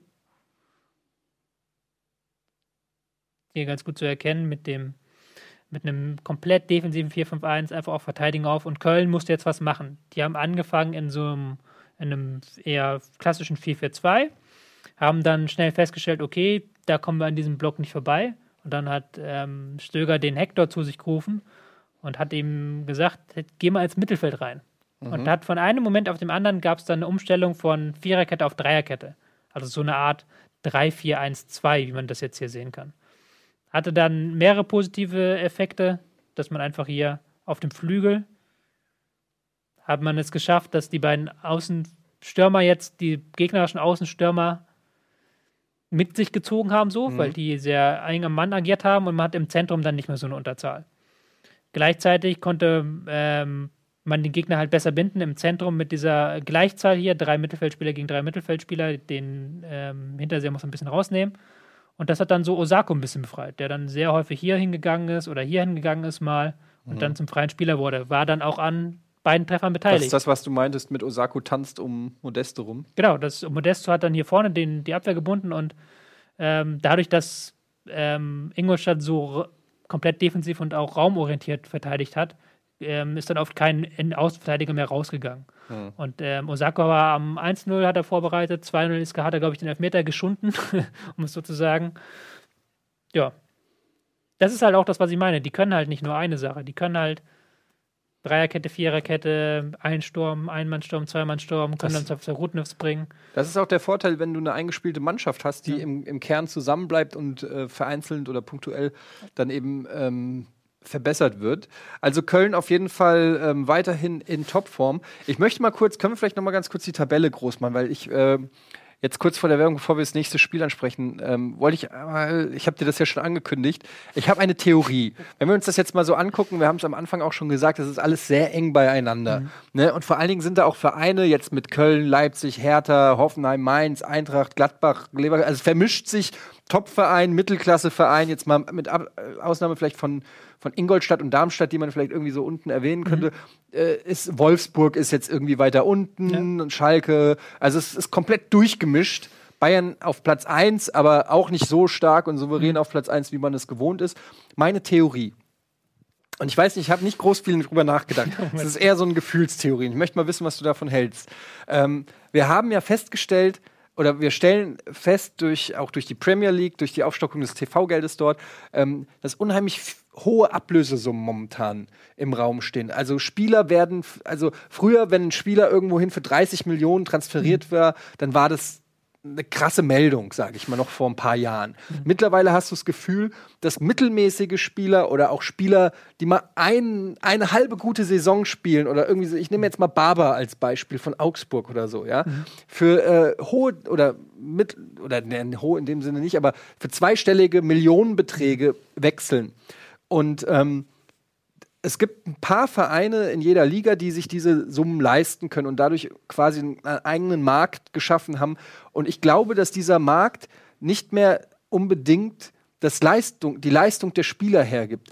Was ich damit sagen will, ist, es kann sein, dass viele Vereine viel Geld für Spieler ausgeben, weil sie es müssen, weil der Markt momentan so ist. Also Wolfsburg muss für 30 Millionen Draxler mhm. kaufen, aber ist vielleicht Draxler gar nicht 30 Millionen wert. Mhm. Äh, Renato Sanchez ist vielleicht nicht 30 Millionen wert. Äh, Coman ist vielleicht gar nicht 20 Millionen wert. Ähm, wenn du das mal vergleichst, Marco Fabian von der Eintracht hat dreieinhalb Millionen gekostet. Das heißt, das Verhältnis ähm, mhm zwischen den dreieinhalb Millionen, die Marco Fabian gekostet hat, und weiß ich nicht, 25 Millionen oder 30 Millionen für einen offensiven Mittelfeldspieler, den Dortmund verpflichtet. Mhm. Ähm, da, die, das Preis-Leistungs-Verhältnis steht nicht mehr im Einklang. Und ich glaube, oder es ist eine Theorie, dass, ähm, dass die Top-Vereine sehr viel Geld ausgeben für Spieler, die gar nicht so gut sind, wie das Geld vielleicht äh, versprechen Also, dass Geld gar kein so großer Vorteil ist, wie man denken mag auf den ersten Blick. Ja, oder dass es sich, ähm, dadurch, dass sie so große Summen ausgeben müssen, mhm für, für äh, früher hast du für, wenn du für 30 Millionen Spieler geholt hast, war es ein Weltklasse-Spieler. Mhm. Jetzt holst du für 30 Millionen einen Spieler, von dem du hoffst, dass er vielleicht irgendwann mal Weltklasse ist, mhm. aber du musst ihn holen, damit ihn kein anderer holt. Mhm. Ähm, aber vielleicht entwickelt er sich auch gar nicht so dahin, ja. Vielleicht hat er eine gute Saison, Coman, äh, Sanchez und so weiter, das sind ja alles noch super junge Spieler. Mhm. Die haben dann vielleicht was mal durchblitzen lassen und werden sofort für horrende Preise geholt. Ähm, aber sie sind noch nicht, ähm, sie sind noch, sie sind kein Ribery oder kein Robben oder so. Mhm. Oder ein, ein Van Persie mhm. oder so, so, so richtig alte Garde, Weltklasse-Spieler, meine ja. ich, ja. Ähm, und ich glaube, dass dieser, dieser Gold Rush, dieser, äh, dieser, der bei, bei den Top-Clubs so ein bisschen ausgebrochen ist, dass alle versuchen, super krass die, mhm. den nächsten Superstar zu holen, dass der dafür gesorgt hat, dass äh, mittelmäßige Vereine, ähm, die weniger Geld ausgeben, aber vielleicht trotzdem solide Spieler für dieses Geld holen, mhm. dass sich das so ein bisschen angleicht. Weißt du, was ich meine? Mhm. Ja, es passt zu deiner These, dass Köln und Hertha da oben stehen, genau. die ja praktisch nichts ausgegeben haben und dann Marco Höger in Köln geholt hat und Hertha äh, Duda hatten sie, haben sie geholt, Ellen, auch, auch alles billige, äh, was heißt billige? Ja, oder nimm so jemand wie Ibisevic. Ja. Ähm, ein Ibisevic, der, äh, weiß ich, weiß gar nicht, kam der Ablösefrage, wie viel hat der gekostet? 5 Millionen? Also auf jeden Fall, äh, oder auch Modeste, ja. Mhm. Äh, Modeste würde jetzt vielleicht bei, ähm, bei den Bayern auch nicht viel weniger Tore schießen als Lewandowski. Weißt du, was ich meine? Mhm. Ähm, ich glaube einfach, dass vielleicht da irgendwie so ein, so ein, äh, äh, so ein Ungleichgewicht ähm, herrscht und dass das dafür sorgt, dass so, wir haben es letzte Saison gesehen mit Leicester City in, in England, mhm. natürlich werden sich langfristig wird es eher tendenziell so sein, dass die Vereine, die viel Geld ausgeben können, auch erfolgreicher sind. Ich will gar nicht sagen, dass das gar nicht mehr so ist. Aber ich könnte mir vorstellen, dass das ein Grund ist, warum so ein bisschen Ungleichgewicht herrscht, wenn du, ähm, wenn du so viel Geld für Spieler ausgeben musst. Ähm, ja, das ist eine interessante These auf jeden Fall. Ich habe jetzt auch nichts direkt, womit ich das widerlegen könnte eigentlich. Verdammt. Ähm, weil du du hast natürlich, man muss nicht drum rumreden, du hast einen Vorteil, wenn du bei, mit Bayern, natürlich. wenn du Ribéry kaufst und wenn du dann noch einen Douglas Costa und einen Coman äh, kaufst und wenn dann Ribéry Robben ausfällt, hast du immer noch ein besserer Spieler als die meisten anderen Bundesligisten. Deshalb sind sie auch auf Platz 1. Aber ähm, du kriegst halt schwer ähm, Spieler für wenig Geld. Also gerade im Mittelfeld musst du sehr darauf angewiesen sein, dass entweder jemand dir einen teuren Spieler abkauft oder dass du wirklich gut arbeitest. Und in dem Sinne stimmt es tatsächlich, dass gute Arbeit momentan mehr belohnt wird. Ähm, weil es ähm, die Großen sich nicht einfach freikaufen können quasi. Die Großen müssen Umsummen ausgeben, um sich, um groß zu bleiben quasi.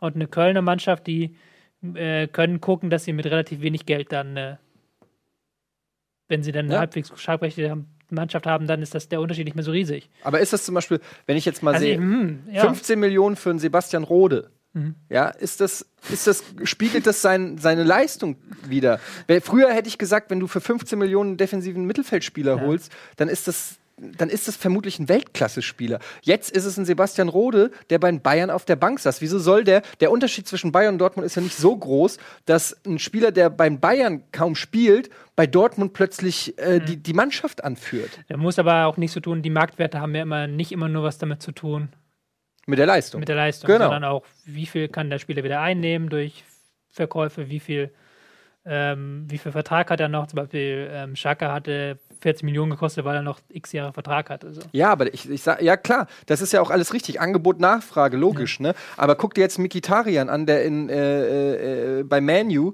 ähm, auf der Bank oder noch nicht mal, ich glaube, der ist heute nicht mal im Kader.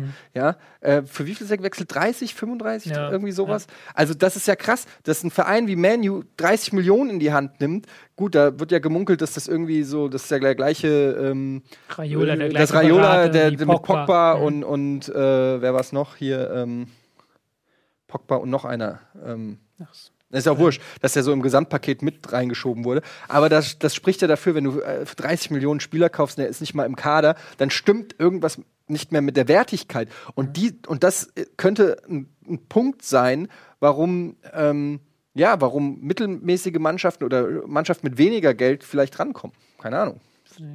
Können wir noch mal drüber reden? Ihr könnt ja auch euer Feedback mal äh, zu dem Bin Thema gespannt, geben. Was sagt der Chat dazu? Der Chat äh, stimmt mir wie immer in allen Punkten Fußball. Ne, hier wird über Rode gerade ein bisschen diskutiert.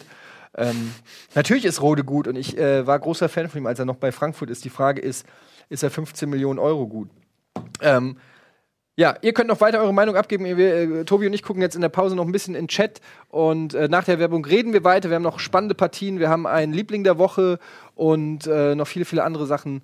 Ähm, also bleibt dran, gleich geht's weiter mit Bundesliga.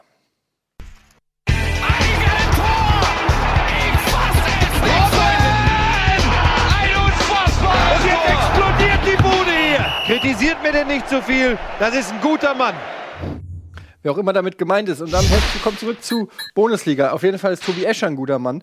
Wir haben in der Halbzeit ein bisschen in, die, in den Chat geguckt. Und da finde ich dann so Sachen wie von Doku Time Deutschland. Eddie wirkt zwar öfter mal etwas doof, ist aber ein absolut mit offenen Augen durch die Welt streifendes Genie. Naja, und er hat geile, sexy, ausladende Hüften. So ich habe viel, nie über einen Mann gehört, dass er sexy ausladende Hüften Da steckt so viel in diesem Satz drin, das alleine hat sich schon wieder gelohnt, in den Chat zu gucken. Ähm, aber es wird viel diskutiert, auch über meinen Satz mit Modeste und Lewandowski. Ich wollte damit natürlich nicht Lewandowskis äh, Fähigkeiten in Frage stellen. Und das ist vielleicht auch nicht das beste Beispiel. Zum einen, weil er nichts gekostet hat, also zumindest keine Ablöse. Und äh, zum anderen, weil er wirklich einer der sage ich mal, Weltklasse-Spieler ist, die es zurzeit gibt. Was ich damit nur sagen wollte, ist, dass ich, äh, eigentlich wollte ich eher sagen, dass ein Modeste äh, in, in München, glaube ich, auch sehr viel Tore schießen würde. Ja, ist natürlich Ähm, noch was dazwischen, aber es stimmt schon. Also es ist halt nicht so, dass ähm, jetzt.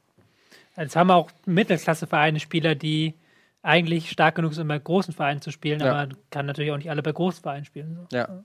Es sind ja eh immer die Fragen, wie wäre wie wär der bei Bayern oder so. Wir hatten, ich erinnere mich, als wir letzte Saison hier ähm, Peter Neurohrer hatten, haben wir auch äh, drüber diskutiert, ob er mit Bayern nicht genauso erfolgreich wäre wie Pep Guardiola. Ähm, ist, äh, auch, ich glaube, Friedhelm Funkel, irgendjemand hat das mal über Friedhelm Funkel gesagt, der gesagt hat, Fu- Funkel ist ein absoluter Trainerfachmann und wenn der bei Bayern Trainer wäre, dann wäre er auch ähm, Meister geworden. Ähm, ja, kann man natürlich immer vortrefflich drüber diskutieren, über solche Gedankenmodelle. Ja. Man kann es letztendlich nicht beweisen, aber ich glaube, gerade bei Bayern oder so gehört noch viel mehr dazu, als äh, ein Taktikfuchs zu sein. Weil ich glaube, so eine gewisse taktische Grundschulung muss jeder Bundesliga-Trainer haben, aber da kommen dann eben diese soften Faktoren, die den vielleicht den Unterschied machen. Ähm, gut.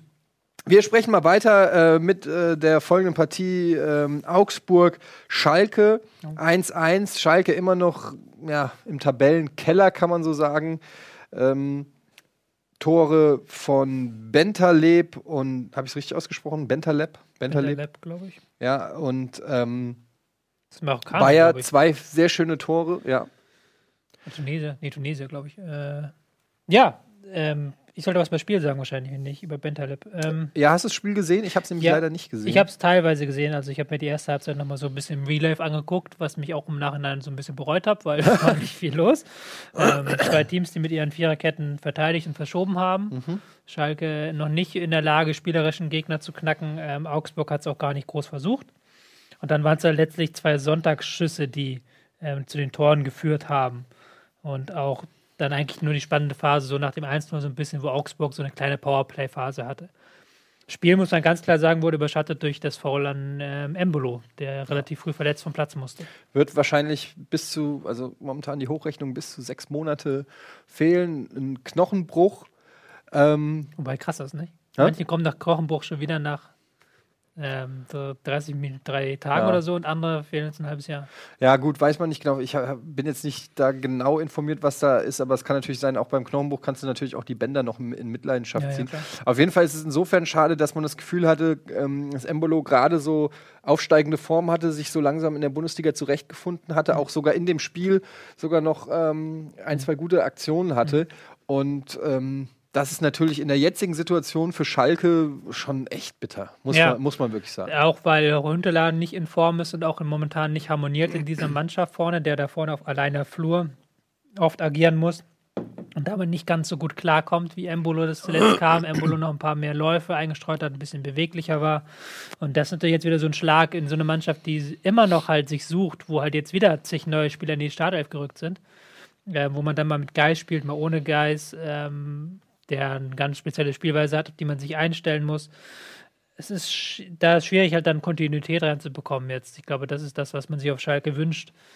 Und naja, man hat ja, man hat ja geführt, aber hat dann relativ schnell dann auch das Gegentor ge- bekommen, weil man halt dann auch wieder das Spiel nicht kontrollieren konnte. Weil man halt dann sich nur in diese abwartende Formation gestellt hat, auf Konter gehofft hat. Aber das hat halt nicht gereicht gegen Augsburger, die dann mal einen Gang vorgeschaltet haben.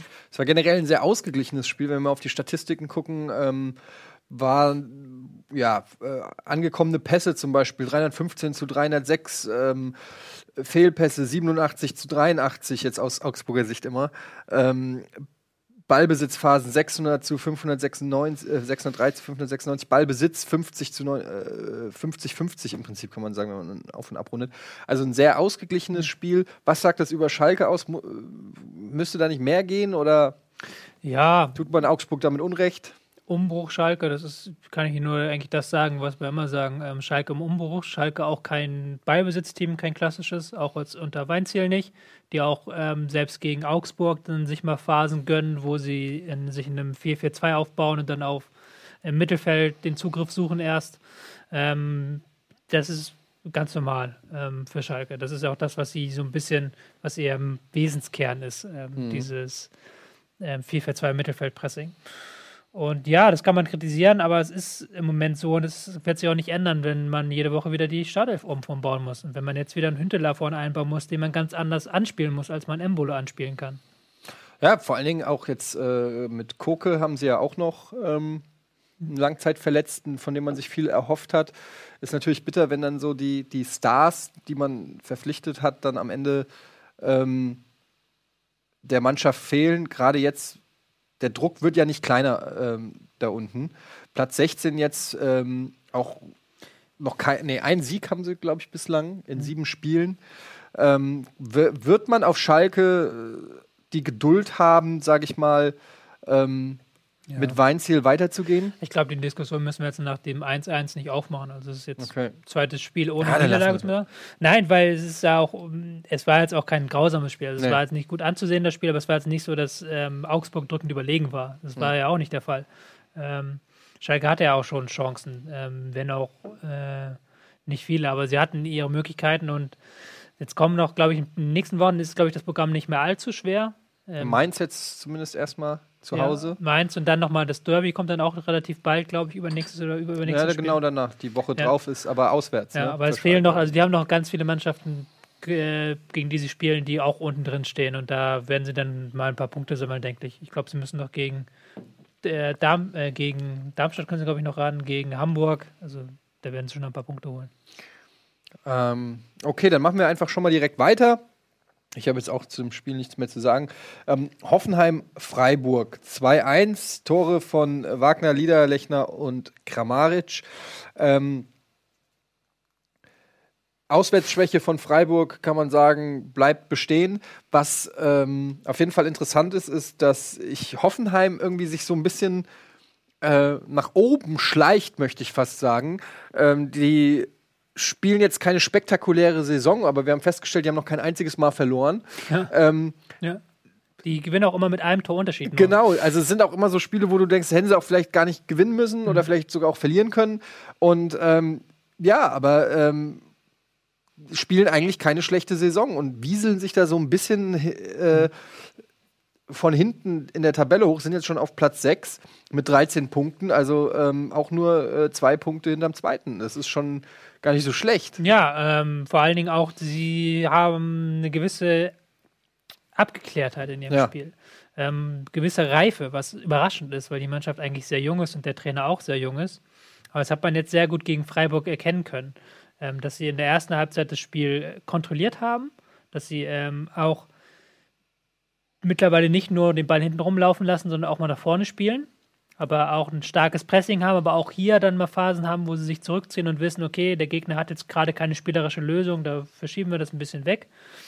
Die auch von Fünfer auf Viererkette jederzeit umstellen können. Und besonders beeindruckt hat mich die Reaktion halt nach dem ähm, Gegentreffer, wo man dann ganz cool geblieben ist und dann weiter seinen Stiefel nach vorne gespielt hat und dann auch dieses äh, blöde Foul so ein Stück weit erzwungen hat von Sho Yun-Shu, der der Pechmann des Spiels war. Mit seinem, erst mit seinem selten dämlichen Pass zum 1 zu 0, dann mit seinem selten geilen Pass zum 1 zu 1 und dann noch mit Elfmeter verursacht hat zum 2 zu 1. Also Ganz hart, ja, man noch da ein nicht ganz, vergessen, ganz so junger. Spieler. Ähm, hat quasi das 1 zu 0 Wagner aufgelegt. Ähm, ja, also Freiburg, glaube ich, jetzt vierte Auswärtsspiel, null Punkte. Mhm. Ähm, was, was bleibt sonst noch groß zu sagen? Ähm, was ich interessant fand, ist ähm, Petersen und Niederlechner auf der Bank. auf der Bank, Philipp als einzige Sturmspitze. Ähm, Niederlechner dann aber zur zweiten Halbzeit äh, bekommen hat. Das bekommen. Zeigt dann auch den Respekt, den man für Hoffenheim hatte vor dieser Auswärtsaufgabe, dass man da mit einem Stürmer angefangen hat und dann so ein bisschen dieses eigentliche 4-4-2-System oder auch 3-5-2, was man auch ab und zu gespielt hat. Aber es ist eigentlich immer ein Zwei-Stürmer-System bei Freiburg, es sei denn, man spielt gegen die Großen. Und dass man jetzt gegen Hoffenheim dieses Ein-Stürmer-System ausgepackt hat, zeigt halt auch schon den Respekt, den man hatte da. Ja. Ähm, ansonsten war das eigentlich eine recht ausgeglichene Partie. War jetzt, also Hoffenheim hat Freiburg jetzt nicht an die Wand Nee, gespielt. Nein, das war es auch nicht, aber sie waren halt abgeklärt. Das ist halt das, man hatte aber nie das Gefühl, dass da jetzt groß was passiert gegen Hoffenheim. Ja.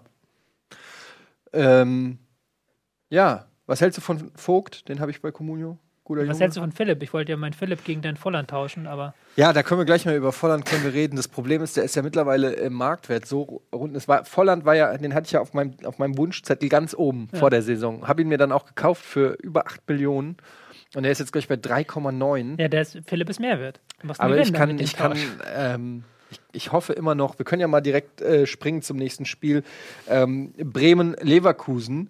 Ich, ich hoffe ja immer noch auf, ähm, auf diesen Wake-up-Call von Leverkusen, dass der Knoten irgendwie platzt und die dann einfach mal rasieren. Aber irgendwas ist da im Argen mit Leverkusen. Jetzt äh, Auswärtsniederlage gegen Bremen. Ähm, was ist los mit Leverkusen? Muss, mit, muss man mit so einer Mannschaft nicht weiter oben in der Tabelle stehen? Okay, Bellarabi verletzt, das macht sich bemerkbar tatsächlich in der Offensive, finde ich. Ähm, aber trotzdem äh, hat man das Gefühl, dass Leverkusen noch nicht so richtig in der Saison angekommen Aber ist. die haben ja trotz Bellarabi-Verletzung genug anderer Leute. Sie haben ja trotzdem mit Brand gespielt, Ja. ähm, Chicharito, Volland. Das ist ja eigentlich schon mehr, als man von den meisten Bundesligisten Das erwarten kann. stimmt. Und da hat er halt eigentlich, nachdem man diese Anfangsphase ähm, überstanden hatte, hatte man ja dann auch eine gute Spielkontrolle in das Spiel gebracht. Ähm, aber es fehlt halt irgendwie so das, das, das letzte Tick. Auch im Gegenpressing kriegt man nicht so kontrolliert den Gegner. Man kriegt nicht mehr diese Konter unterdrückt wie in den letzten zwei Jahren. Ähm, Bremen hat das sehr gut gemacht, hat auch sehr konsequent nachgerückt. Also die haben ja mit fünf, sechs Mann gekontert, wo ich wirklich gedacht habe, wow. Und dann ist dann auch ein offener Schlagabtausch entstanden, weil ähm, Leverkusen selber halt im Gegenpressing Probleme hat. Ich finde, sie haben ganz große Schwierigkeiten auf den Außenverteidigerpositionen, auch wenn der junge Henrichs das ähm, gut macht. Ähm, aber da haben sie halt Probleme, da die Balance zu finden. Da lassen sie sich immer viel zu leicht rausziehen und dann ähm, auskontern darüber über die Flügel. Und sie haben halt so ein bisschen ähm, Übergangsprobleme, so im Zentrum. Also der Zehnerraum ist mir zu schwach besetzt. Man lässt sich so zu leicht auf die Flügel raustreiben, hat aber gleichzeitig keinen Strafraum, der das verwertet. Chicharito braucht ja auch eigentlich den flachen Pass in Fuß eher. Mhm. Ähm, das sind so Kleinigkeiten, aber es ist dann schwierig, weil Schmidt ja so ein Mann ist, der auf sein System beharrt. Also der immer dieses 4-4-2 spielt und immer nur dieses 4-4-2 in Details abändert. Und da ist natürlich jetzt guter Rat teuer, wenn das dann nicht läuft weil du dann ähm, nicht mal eben das System komplett umhauen kannst, ähm, weil das ist, das ist nicht Teil seiner Philosophie. Und der, der, so, wenn es an kleinen Stellen hakt, dann das klingt jetzt wieder so 5 Euro fürs Phasenschwein, duper. Hm. Aber ich höre da so ein bisschen raus, dass du Zweifel hast, ob ähm, Roger Schmidt der richtige Trainer ist noch für um, Leverkusen. Um Gottes Willen, um Gottes Willen, sowas würde ich nie behaupten. Ähm, aber, aber, nein, ich weiß nicht, ob er nicht der richtige Trainer ist, sondern ob man jetzt, ähm, ja, wie man jetzt die Lösung angehen will. Also ich sehe noch nicht, wie er das lösen will, weil die Verletzungssorgen sind jetzt nicht so massiv, dass man sagen kann, wenn der und der wiederkommt, wird es besser. Und es ist jetzt auch nicht so, dass da ein neues System in der Pipeline steht. Mhm. Aber es ist ähm, schwierig, weil auch ähm, Schlüsselträger, Schlüsselspieler einfach keine Form haben. Shadanolu hat den ähm, Ausgleich geköpft was eigentlich nicht seine Sache ist. Und das zeigt aber auch, dass das Spiel sonst an ihm vorbeilief. Also wenn er ein Kopfballtor macht und keins aus mit einem Fernschuss, dann ist das schon irgendwie ein seltsames Spiel für Shalanolu. Und äh, Kampel, der auch nicht in der Klasse Form ist, ein Kampel, der sehr, sehr wichtig ist für den Spielaufbau. Ähm, ich weiß nicht, ich kann schon sein, dass Schmidt das nicht übersteht, diese Saison. Aber ich habe das Gefühl, in Leverkusen setzt man sehr auf ihn. Er weiß, was man an ihm hat und geht dann auch diese schwierigen Zeiten mit ihm. Ja, ähm, sie waren ja eigentlich auch die dominantere Mannschaft, finde ich, gegen Bremen. Mhm. Ähm, trotzdem Bremen jetzt äh, unter Alexander Nuri äh, sich so aus dem Tabellenkeller geboxt. Wie mhm. schätzt du ihn ein? Was sind so die, fällt dir da irgendeine Veränderung auf, jetzt außer mhm. vom, vom Auftreten her, der ja. Körpersprache? Ja, also es ist jetzt kein kompletter taktischer Bruch mit allem, sondern sie spielen weiter einen Konterstil, aber er hat es halt in den Details alles verbessert. Ähm, das Konterspiel ist besser, man ähm, rückt besser nach, auch das Verhalten im Nachrücken, also das ist ja gar nicht so einfach, wie man sich das immer vorstellt. Da wird ja sehr im Detail dran gearbeitet bei den Bundesligisten, wer welchen Laufweg zu gehen hat im Konter, wer wann nachrückt, wer wann aus dem Mittelfeld nachstößt. Das funktioniert besser. Das Verschieben funktioniert besser. Ähm, auch die Phasen, in denen man mal vorne presst, die funktionieren besser. Es ist jetzt für mich immer noch nichts, wo ich jetzt Juhu schreie und jetzt sage, okay, die sind jetzt auf dem Weg nach Europa zu marschieren. Aber das ist halt eine neue Grundstabilität und eine neue Gefahr im Konter die halt ähm, einfach auch den Unterschied ausmacht. Und ähm, Mané. Ja, gut, Mané, klar, 59. Minute, der Siegtreffer. Ähm, wir haben jetzt Werder Bremen. Können wir noch mal kurz die Tabelle? Können wir die noch mal kurz sehen? Dann werden wir nämlich sehen, ich glaube, neun Punkte. Ne, wie viel? Nee, sieben Punkte. Sieben Punkte. Ähm, sieben Punkte haben natürlich immer noch ähm, die meisten Tore gefangen mit 18 Treffern. Ja, sechs alleine gegen die Bayern nicht. Und ja. dann nochmal vier gegen ja. Gladbach. Das stimmt. Ähm, aber zumindest dieser ganz große Druck, den du halt hast, wenn du im Tabellenkeller bist, ne, den jetzt natürlich auch der HSV spürt oder so. Ja. Äh, das hat man auch jetzt zum Beispiel schon äh, in der Vorbesprechung für Freitag, da spielt der HSV gegen die Eintracht. Da setzt du natürlich auch drauf, weil äh, der äh, Nico Kovac sagt, ähm, ja, ähm, HSV ist brutal unter Druck. Die, wenn die Eintracht kommt, Heimspiel gegen die Eintracht, mhm. äh, da musst du ähm, eigentlich drei Punkte holen und ähm, das setzt eine Mannschaft unter Druck, ne? Klar, wenn du dann auch gleich irgendwie vielleicht das erste Tor fängst oder so, dann ist die Unsicherheit da, die Pässe, äh, alles ist ein bisschen schwieriger. Und das ist der, der erste große Druck von Werder Bremen jetzt erstmal weg. Mhm. Ja, das stimmt. Ähm, es ist aber noch nicht so, dass man da irgendwas groß sagen kann, finde ich. Also Tabelle, ich bin ein Anhänger der These, dass die Tabelle erst am 10. Spieltag so, dass man dann langsam ja. anfangen kann, sie ernst zu nehmen. Ähm, kann ja jetzt auch sein, wenn Bremen jetzt die nächsten drei Spiele verliert, dann sind sie plötzlich letzter. Das kann schon auch passieren. Ja. Ähm, ja, aber es ist, Bremen hat auch einfach einen, eigentlich einen zu guten Kader. Also ist, wir haben ihn am Anfang der Saison, habe ich ihn auch kritisiert. Aber weil er es halt ein Sechser fehlt, der das Spiel aufbaut und auch in den Innenverteidigerpositionen und Außenverteidigerpositionen Schwächen sind. Aber wenn man halt einfach den Ball vorne hinbekommt zum Nabri und das jetzt noch so ein Spieler wie Manet, ein unfassbares Talent, der unfassbar viel rackert, arbeitet und auch tolle Laufwege zeigt teilweise, dass der so ausgepackt wird. Und dann hast du noch einen Kruse, der wiederkommt, Pizarro, der wiederkommt. Du hast noch einen Bartels, der am Konter unglaublich gute Laufwege hat. Junusovic, der jetzt auch langsam Wieder auftaut, auftaut ja. nachdem er jetzt ein halbes Jahr nicht aufgetaut ist. Ähm, der Kader ist eigentlich auch ein Stück weit zu gut, um dann auf den Tabellenletzten zu spielen. Das ist kein Europa League-Kader oder sowas, aber es müsste eigentlich doch, da wo sie jetzt stehen, ist doch eigentlich auch okay. Ja, und ähm, man kann Satz. da wo sie jetzt stehen, Ah, das ist eigentlich auch okay. Ähm, aber man kann zumindest sagen, es hätte, hätte sich, also Bremen hätte sich auch nicht beschweren dürfen, wenn es vielleicht noch einen Elfmeter-Pfiff gegeben hätte mit ähm, Garcia, Foul an, ich glaube, Chicharito war es. Ähm, wurde Elfmeter würdig gefoult. Ähm, aber gut, das bringt nichts mehr im Nachhinein über solche Sachen zu diskutieren. Am Ende gleicht sich alles aus. Ja, Ähm, das stimmt ja nicht. Nee, das stimmt nicht. Wir können ja auf die wahre Tabelle dann am Ende der Saison gucken. Ähm, jetzt kommen wir zum, ist schon das letzte Spiel des Ja, Spieltags. Vorletzte. haben wir alle. Was haben wir denn noch vergessen? Ja, die letzten beiden Sonntag, wir sind jetzt hier relativ Ach ja. chronologisch. Das sind noch zwei. Dann machen wir mal den Anfang mit Mainz gegen Darmstadt. 2-1. Tore von De Blasis, Mali und Gondorf. Per Elfmeter war das. Ähm, Mainz hat gewonnen. Punkt. Also nein, eigentlich drei Punkte. Ja, ähm, war jetzt nicht das spektakuläre, also war ein spektakuläres Spiel eigentlich. Ich habe es aber nicht ganz sehen können, leider. Das war das Problem. Ähm, ähm, aber es ist, immer weil ich hier reingeguckt habe, ist was passiert. Weil Mainz es auch wieder nicht hinbekommen hat, so den Gegner zu kontrollieren. Und auch nach dem 1-0 immer noch ordentlich Action war. Ähm, Darmstadt hatte auch noch ein bisschen Pech mit Chancen. Ich versuche mich jetzt hier so ein bisschen durchzuhagen, also du merkst schon. Naja, ich kann, ich, So ein bisschen du so merkst schon, dass ich dir nicht helfe, weil ich auch nicht kann. Ähm, ja, Ja, es gab eine Fehlentscheidung, Elfmeter ähm, gegen ähm, Bell in der 45. Ähm, ich lese es einfach von kicker.de vor. liest einfach den Spielbericht einmal vor. Das Ich ist das Problem zurzeit. ist, Die anderen Spiele haben wir, glaube ich, alle halbwegs abdecken können. Mhm. Und Wolfsburg gegen Leipzig können wir gleich auch wieder abdecken. Aber Es liegt vor allen Dingen daran, dass man der Familie ähm, auch mal sagen muss, so, der Sonntag gehört dir, da kann ich keinen Fußball gucken. Ähm, ja, man muss auch. Mainz, ich gucke Mainz sehr gerne, aber Mainz gegen Darmstadt ist dann auch das, wo man dann sich leichter ablenken lässt, Ja. als jetzt bei. Äh, das Problem ist, dass wir ähm, nicht auf unseren Skype heute zugreifen können, weil das ist ein Skandal, den müssen wir eigentlich hier nochmal das ist wirklich ein aufdecken. Skandal, weil Gunnar die Accountdaten mit in Urlaub genommen hat. Nee, das, so. das stimmt gar nicht. Nee? Skype hat uns gesperrt, weil wir angeblich einen Spam-Account damit betreiben. Was? Okay. Also auf jeden Fall können wir nicht die Fanexperten Also, anrufen. Das sonst, ist alles die Schuld von Skype. sonst hätten wir da vielleicht noch ein bisschen mehr Infos zu der Partie.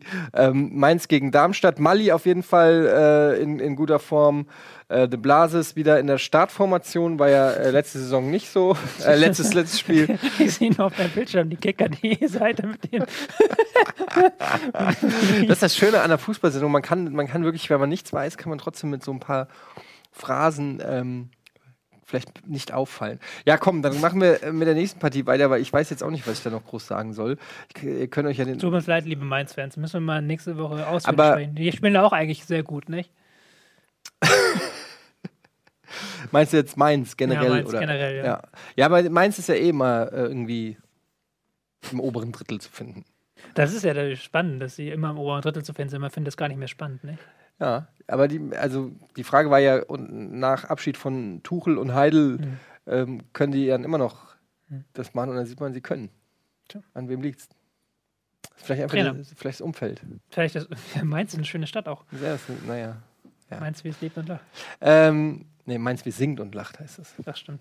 Ähm, ja, dann kommen wir zum letzten Spiel einfach. Wolfsburg gegen Leipzig. Dann können wir dann auch gleich über die ähm, News reden, dass Dieter Hecking entlassen wurde. Hat mich überrascht. Hat mich äh, Also ich habe es vor der Sendung tatsächlich noch gerade gesehen. Ähm, ich habe jetzt nicht mitbekommen, was der Wortlaut ist. Ismail wird übernehmen. Ja, Ismail ist ja U23 Genau. Trainer oder sowas. Ja, jetzt nicht mehr. Ja. Ja. Also interimmäßig. Hat mich überrascht, weil er im Moment ist ja auch kein Trainer so auf dem Markt, wo man jetzt sagen würde, okay, der wäre jetzt ein Mann, den Wolfsburg haben möchte. Und ähm, ja, Wolfsburg ist halt so ein ähm, krisenmäßig, ähm, weil sie einerseits sehr große Probleme haben teilweise. Ähm, da hat man jetzt gegen Leipzig sehr gut gesehen, die halt das Mittelfeld von ähm, Wolfsburg nach hinten gedrängt haben und dann ähm, sich drumherum formiert haben und diese beiden Mittelfeldspieler, gerade Gustavo, nicht ins Spiel haben finden lassen. Leipzig musste gar nicht mal ganz vorne pressen, weil sie wussten, die Innenverteidiger bekommen keinen ordentlichen Ball nach vorne. Wir müssen einfach nur dem Mittelfeld sicher stehen und da die Bälle hin verhindern. Und da haben sie halt so das ins Schwarze getroffen, eigentlich, was die Probleme sind von Wolfsburg in dieser Saison. Andererseits hatte man auch in den Spielen davor, hatte Wolfsburg immer gute Chancen, hat immer eigentlich gut mitgespielt. Jetzt gegen Leipzig haben sie mal schwach ausgesehen, aber Leipzig, muss man auch sagen, ist auch kein normaler Aufsteiger, ist auch momentan eins der Spitzenteams der Liga. Du bist ja eh so ein kleiner Leipzig-Fan. Ja, also nicht, Le ich bin kein Leipzig-Fan, ich habe mich ja auch schon zu kritisch zu dem. Ja, ja, ich meine jetzt nicht Fan, Fan aber ich bin nicht Fan von RB, ich bin Fan von Leipzig. Du bist Fan von gutem Fußball. Ja, die spielen guten Fußball, muss man leider anerkennen. Und haben jetzt auch wieder sehr schön gespielt. Haben auch wieder natürlich ähm, in den Phasen, wo sie dann im Mittelfeldpressing eher verharren und dann gucken, dass der keine Bälle zu Gustavo kommen, das kann dann manchmal anstrengend sein, auch weil Leipzig sehr körperbetont dann spielt und dann auch mal das, den Rhythmus so zerstört. Aber wenn sie halt nach vorne spielen und dann halt mit dieser Wucht auch dann spielen und auch mit dieser Genauigkeit im Konter, das ist schon einfach schön anzusehen. Aber ich muss auch sagen, also da habe ich die Partie äh, zumindest ein bisschen geguckt, immer so aus einem mhm. Auge. Mhm. Und ähm, ich hatte das Gefühl, dass die Körpersprache von Wolfsburg, dass da irgendwas im Argen liegt. Also mhm. zum Beispiel gab es eine Situation, wo Draxler sich verdribbelt am 16er mhm. und ähm, ganz unmotiviert den Ball verliert, dann ähm, noch einen Foul begeht, das wird gepfiffen, dann mit dem Schiri diskutiert. Mhm. Also so wirklich so, ähm, so typische Anzeichen mhm. von ähm, ja. Irgendwie ist da eine große Unzufriedenheit und, und, und genau. dann auch das Gegentor, ich weiß nicht, war das das erste oder das zweite, wo die Abwehr äh, völlig schläft und ähm, ja, einfach die Bissigkeit, die, die, die Gedankenschnelligkeit, das, das hat mir einfach nicht gefallen ja, bei Wolfsburg. Die Situation auch, die zum Elfmeter geführt hat, die auch so dämlich war. Ähm, das ist das, was ich gerade sagen wollte, so ein bisschen. Ich habe mich dann so ein bisschen selber abgelenkt. Ähm, deswegen hat mich die Entlassung gewundert. Einerseits, weil einerseits die Leistung in den letzten Wochen nicht den Ergebnissen ersprochen haben, meiner Meinung nach.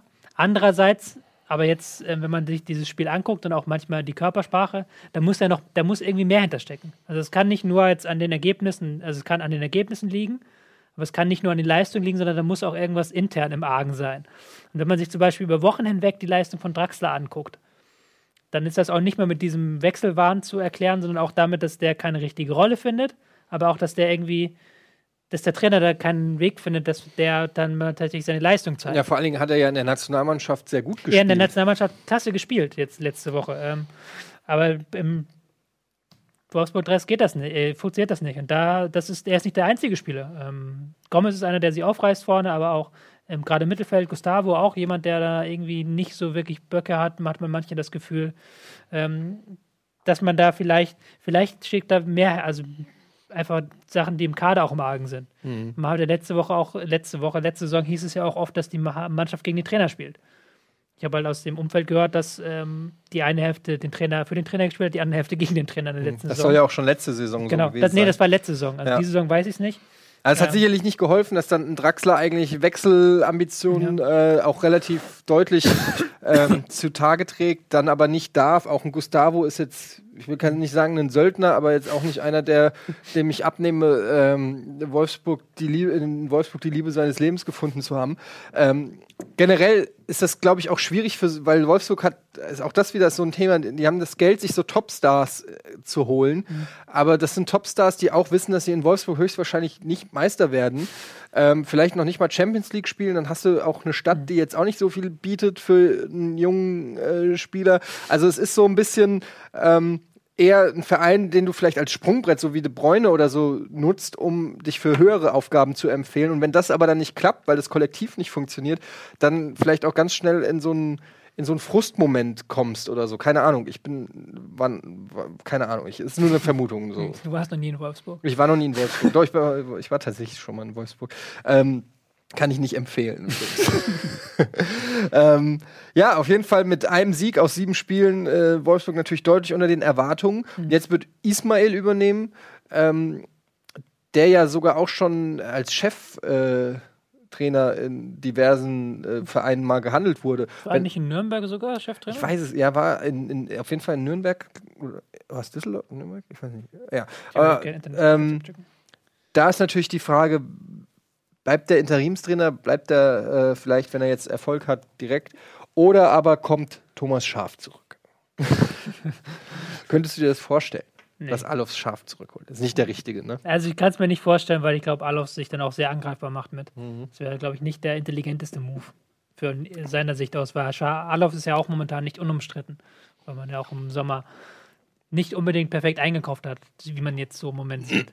ähm, deswegen kann ich mir das nicht vorstellen. Ich weiß, deswegen habe ich mich auch gewundert über die Entlassung und ich weiß auch noch nicht, wen man holt. Also ich weiß jetzt nicht, wer da gehandelt wird auch. Wie, be, ähm, be, wie bewertest du denn Dieter Hecking als Trainer? Ist das ein Typ Trainer, den du gut findest?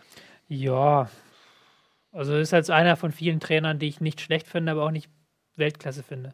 Ich habe mich damals sehr aufgeregt, als er Trainer des Jahres wurde. Also er wurde vor zwei Jahren, vor zwei Jahren wurde er Trainer des Jahres, jetzt ist er entlassen worden. Hm.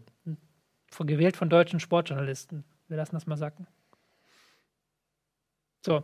Ähm, er, er ist ein Trainer, der halt, einer Trainer der 4-2-3-1-Schule, was ja nicht mein Ding ist. Das ist, glaube ich, kein Geheimnis für die Zuschauer hier. Ähm, ein Trainer, der aber ähm, im Zweifelsfall sehr genau weiß, wie er aus bestimmten Spielern in äh, Mittelfeld was rauskitzeln kann, der ja auch De Bruyne zu dem ein Stück weit gemacht hat, was er heute ist, muss man auch anerkennen. Er hat ja bei Wolfsburg erst so richtig, ähm, ist er dann so richtig durchgestartet. Er hat auch eine sehr gute Mittelfeldrolle gehabt da. Aber auch irgendwie so ein Trainer, wo man das Gefühl hat, dass er sich nach ein paar Jahren verbraucht, immer so. Ich glaube, war der überhaupt schon mal irgendwo vier Jahre? Ja, in Nürnberg war er ja auch relativ lange und dann ist er von Hannover. Wolfsburg gekauft, gekauft und Hannover ist aber auch noch drei Jahren oder so entlassen worden. Wo er noch? In Lübeck war, glaube ich, noch mal vor Jahrzehnten. Aber Hacking ist, glaube ich, ein Trainer, der, mit dem kannst du halt sehr solide spielen. Ähm, wenn wir jetzt mal dieses äh, besondere Jahr ausklammern, wo sie Vizemeister geworden sind, wo aber auch Aachen viel war an, Alemannia. äh, wo er aber De Bruyne einfach ein Überjahr hatte, muss man auch dazu sagen, dann ist es so ein Trainer für mich für so eine Mittelfeldmannschaft. Also ich glaube, Ja. der wird auch heiß gehandelt werden noch in dieser Saison. Der wird auch in dieser Saison bestimmt noch einen neuen Job finden. In der Bundesliga. In der Bundesliga, ja. Ist ja überhaupt erstaunlich. Das ist schon die dritte Trainerentlassung nach dem siebten Spieltag. Schon spricht auch für das Tabellenbild, was wir gesehen haben, dass einige, ähm, einige Vereine äh, underperformen. Ähm, der Trainer wird ja generell immer dann entlassen, wenn er die Erwartung ähm, nicht äh, befriedigen kann. Ja, aber andererseits, ähm, interessanterweise, normalerweise bin ich ein Kritiker für diese Entlassung. In dieser Saison kann ich alle drei so ein Stück weit nachvollziehen. Also Labadia noch am ehesten, da hat es ja Kritik gegeben, aber Skripnik war alternativlos. Es tut mir Ja. leid für den armen Herrn Skripnik. Ähm, und Hacking ist jetzt auch okay. Ähm, vermutlich wird Kauschinski der Nächste, sage ich jetzt einfach mal. Ja, Kauschinski hat Probleme. der arme Mann, der hat Probleme. Man hat Probleme. Äh, naja, Ja. gut. Probleme auf hohem Niveau, glaube ich. Ähm, aber das ist ein anderes Thema. Ja, damit haben wir den äh, Spieltag auch abgeklappert. Wir gucken noch mal abschließend noch einmal auf die Tabelle. Ähm, Nachdem wir schon zehnmal drauf geguckt ja, haben. gut, aber das muss ja am Ende der Spieltagsbesprechung sein. Das ist nicht die Tabelle, das bin ich, liebe Regie. Das ist die Tabelle, guck mal hier. Ähm, ja, schön. Hat sich nicht geändert. Ähm, du sagst, nach dem zehnten Spieltag beginnt die Tabelle eine Aussagekraft zu haben, ja? Ja, so, das ist aber, ich glaube, das ist jetzt nur so eine Faustregel, die sagt man doch so, oder nicht? Nach zehn Spieltagen kann man da Ja. mal drauf starten. Ja, ja. Gut, aber ähm, wir sehen es, ähm, Ingolstadt, die ja auch schon vor der Saison den und Darmstadt, Schalke und Hamburg. Hamburg ja, ist ja jedes Mal ein Top-Contender. Weil die haben 50 Millionen, glaube ich. 50, 30, 50 Millionen. Wie Sehr viel haben sie investiert, ja. Für Kostic, der nichts bringt, und für Halilovic, Halilovic, der der, nicht darf. ähm, Aber er hat ähm, Hamburg will ich jetzt, äh, die werden noch ein paar Punkte holen, unter anderem nächste Woche gegen Freiburg. Äh, Gegen gegen Freiburg, Frankfurt. gegen das Frankfurt. ist jetzt diese Woche und da liegst du falsch.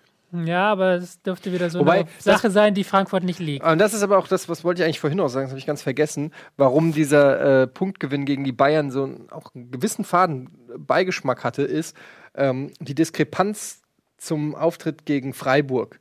Und das ist das, was mich stört, ist, dass die Eintracht ein Verein ist, deshalb heißt ja auch die launische Diva, ne? ich kenne das nicht anders von dem Verein, aber es kotzt mich trotzdem immer wieder an, ähm, dass, ähm, dass sie sich nur den Arsch aufreißen gegen Top-Mannschaften. Ähm, und das finde ich, das, das regt mich so auf, weil wenn die Eintracht so spielen würde, also einfach jetzt mal vom, vom Einsatz, von der Leidenschaft, vom Willen, wie gegen die Bayern in jeder Partie, dann würde ein ganz anderes Tabellenbild entstehen. Aber da liegt so, das ist ein Unterschied wie Tag und Nacht zwischen dem Auftritt gegen Freiburg und dem jetzigen. Und ich verstehe das einfach nicht. Mir geht das in meinen fucking Kopf nicht rein, wieso man ähm, sich den Arsch so aufreißt gegen die Bayern, aber gegen vermeintliche Vereine auf Augenhöhe oder, oder sogar Vereine, wenn es überhaupt welche gibt, die schwächeren Kader haben, ähm, warum man da nicht ähnlich äh, auftritt. Das ist, ich finde es fast schon verspotten. Ja, ähm, aber ich gut. auch nicht so. Nee, interessant, interessant, aber das ist, kann man vielleicht auch noch dazu sagen, das ist das Problem der Bayern auch wieder so ein bisschen. Dass die Leute sich wieder den Arsch aufreißen gegen sie. Dass sie wieder Morgenluft wittern Das und stimmt, nicht mehr ja. ihre Spieler vorsorglich sperren lassen, damit sie dann den nächsten Spielern die Das stimmt, ja. Das ist sicherlich auch ein, ähm, ein wichtiges Thema, dass man das Gefühl hat, es ist ein verwundeter Boxer. Da kann man nochmal draufhauen. Ähm, wir haben einen Liebling der Woche, lese ich gerade. Das ist ein sehr kurioser Liebling der Woche. Muss ich eigentlich da irgendwas, ist da irgendwas, ich habe keine Ahnung, was, äh, was ich Die Karten denn- sind heute sowieso der Hammer. Also, Ich lese es jetzt einfach mal vor. Ich weiß nicht, liebe Regie, habt ihr irgendwas dazu einzublenden? Soll ich irgendwas einblenden? Hier ist auch nichts auf dem Laptop auf. Der Liebling der Woche. Atletico Madrid 7-1 gegen Granada. Dreierpack von Yannick Ferreira Carrasco. Äh, Granada zwei Punkte nach acht Spielen. Das ist der Liebling der Woche. Also sehe ich das richtig? Das Liebling, Liebling der Woche ist Atletico Madrid. wobei laut diesen Karten werden wir auch zwischen 23.35 Uhr und 23.45 Uhr 10 Minuten lang über Spielverlagerung.de reden. Ja, das können wir ja, das können wir ja machen. Also das, das ist meine, das ist die, die Karte liebe ich. Ist das jetzt, war's das jetzt mit dem Liebling der Woche? Atletico? Das ist nichts zu 7-1? Du weißt auch nicht mehr, Ich ne? weiß nicht mehr. es tut Naja, gut. Das war unser Liebling der Woche. Atletico Madrid, bitteschön. Ähm, jetzt habe ist ich hier noch stehen Urlaub. Tobis Tabelle. Was hat's denn damit auf sich? Die hatten wir, glaube ich, letzte Woche. Das war doch diese Tabelle, die ich am Ende gezeigt habe. Mit denen, wer schon gegen wen gespielt hat. Ach so, okay, stimmt. Die, oder die Tabelle. Die Okay, wir- Abwesenheitstabelle, aber die ist ja auch letzte Woche gewesen. Die ist auch gar nicht mehr aktuell, oder? Ja, du warst ja seitdem immer da. Ja. Also die ist schon noch aktuell. Gut. Äh, aber was hat's mit Spielverlagerung.de? Ist da was, worauf du äh, Eigentlich nicht, gezielt- nein. Also ich Ich habe da heute einen Artikel gelesen von dir ähm, zum Thema ähm, Elfmeter. Und ja, weil jetzt an diesem Wochenende wurden ja fünf Elfmeter verschossen. An einem Ja. Wochenende. Das gab es noch nie in der Bundesliga-Geschichte.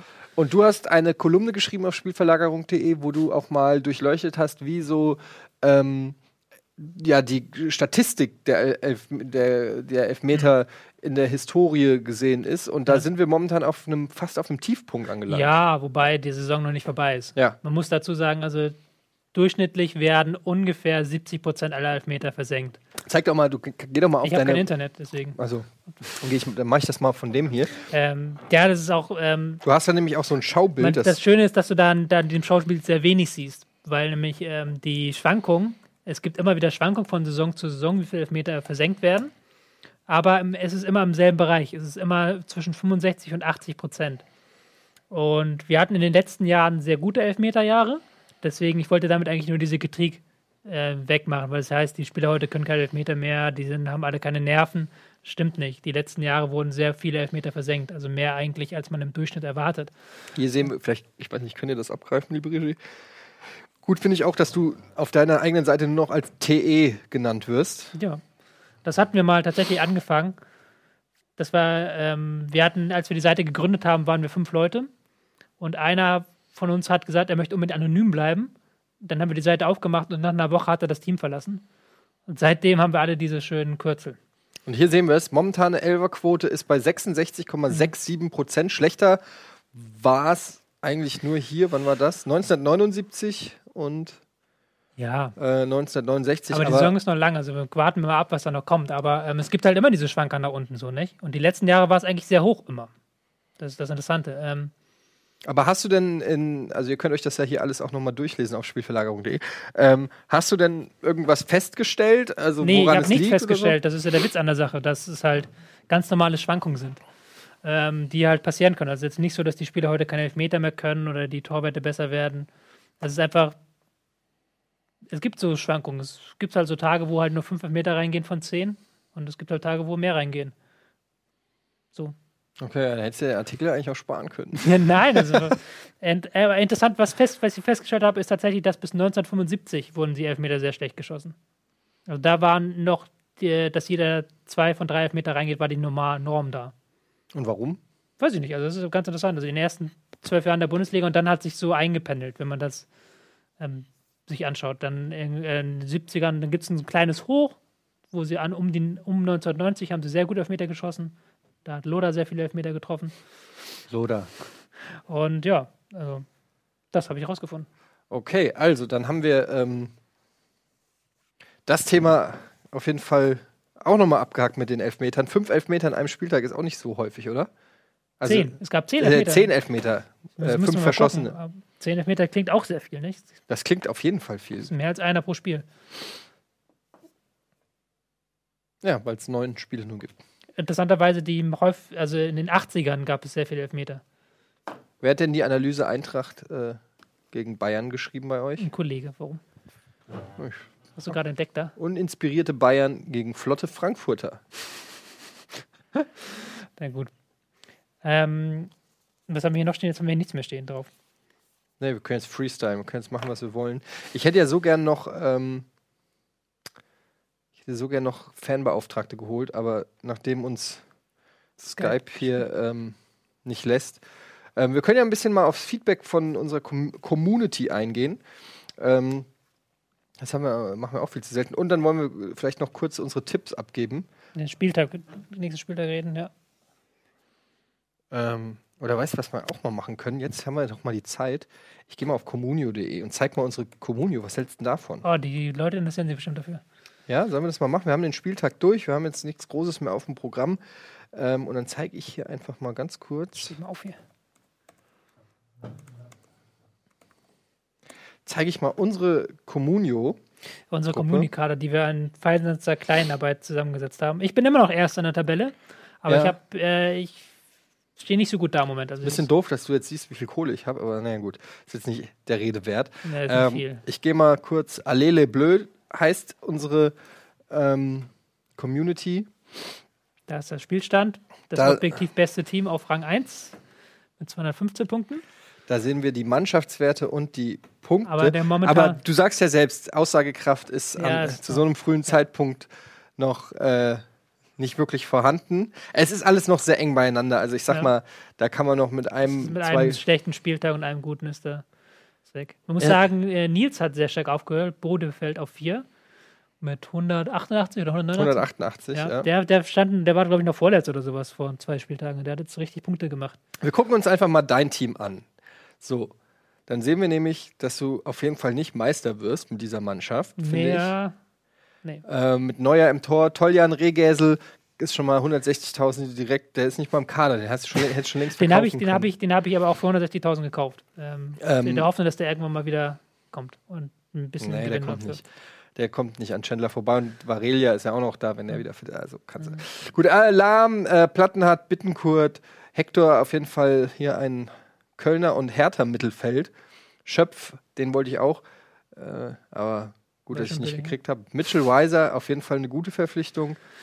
Höfler, Hufnagel. Ja, Hufnagel ist so ein Ding, den habe ich irgendwie, ich weiß nicht wieso, für eine Million gekauft. Ich habe einfach so viel verloren, dass ich den nicht mehr verkaufe. Einfach.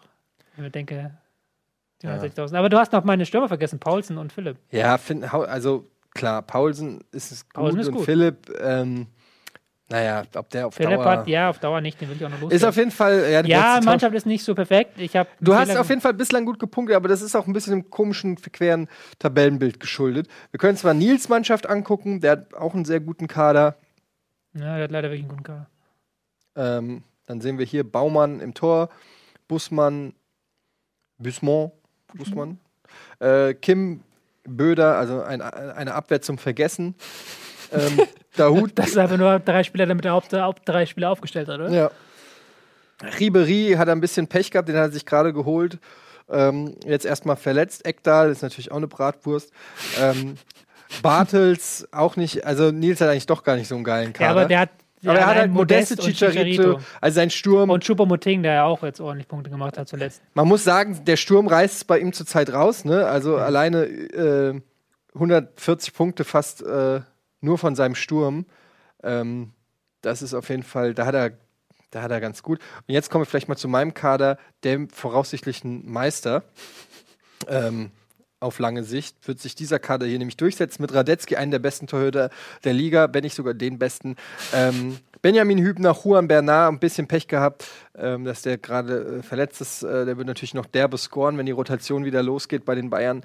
Ähm, Niklas Stark, ähm, nee, Nico Stark? Niklas. Niklas Stark. Ähm, Vogt, Reus, ne, das ist, äh, den habe ich für wenig Geld gekauft. Warte ja, den jetzt hast, du, den hast du noch nicht lang gekauft, ja. Ähm, der wird auf jeden Fall mir noch viel Spaß bereiten. Xabi Alonso, äh, Pascal Groß, der noch nicht so in die Saison gekommen ist wie letzte Saison. Mhm. Mehrfach habe ich jetzt gerade für 200.000 Schnäppchen gemacht. Stammspieler bei Freiburg kann man machen für 200.000. Ja. Ist jetzt keine Säule. Cordoba, ähm, Superspieler. Hero, ähm, Hero, Hero, Hero. wie spricht man es aus? Äh, den habe ich auch gekauft, als er noch verletzt war, äh, für wenig Geld. Ist eigentlich auch eine, ein guter Spieler, der von der Bank kommt. Und dann natürlich Volland und äh, Robben. Und da muss ich sagen, Volland, was ist da eigentlich los? Ähm, der, der habe ich ja am Anfang schon gesagt, den hatte ich so auf der Liste. Ja, es ist ein bisschen seltsam. Der ist ja auch extra nicht zu Olympia gefahren. Sollte eigentlich mit zu Olympischen Spielen kommen, aber ist da nicht mitgefahren, um sich einzuleben bei Bayer Leverkusen. Und hat aber es irgendwie nicht so richtig geschafft. Er hat auch noch keine Rolle so wirklich. Mal startet er am Sturm, mal vom Flügel. Ich finde ihn ja immer am stärksten, wenn er vom Flügel kommen kann. Dann So in, tatsächlich. Ho- war in Hoffenheim eigentlich. So war am ne? Hoffenheim eigentlich und dann Richtung Zentrum starten kann und dann auch seine Geschwindigkeit einsetzen kann. Aber da hat ähm, Schmidt irgendwas anderes mit ihm vor und das dauert, glaube ich, noch. Aber ich hätte ihn auch gerne. Also wie gesagt, ich kaufe, nehme ihn dir ab, aber Ja, aber ihn was ich tauschen kann- und ich habe nichts zum Ich habe den für über 8 Millionen gekauft. Ich kann den jetzt nicht für 4 Millionen. Ich warte, dass der Knoten platzt und er mir hoffentlich noch die Punkte bringt, die er mir schuldet. Ähm, ja, so viel mal zu unserer Comunio-Truppe äh, und unseren Kadern. Ralf wollte ja leider nicht mitspielen.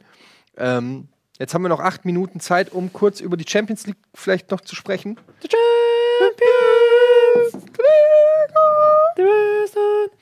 Ähm, Tobi, wie bist du auf dem Laufenden mit der Champions League?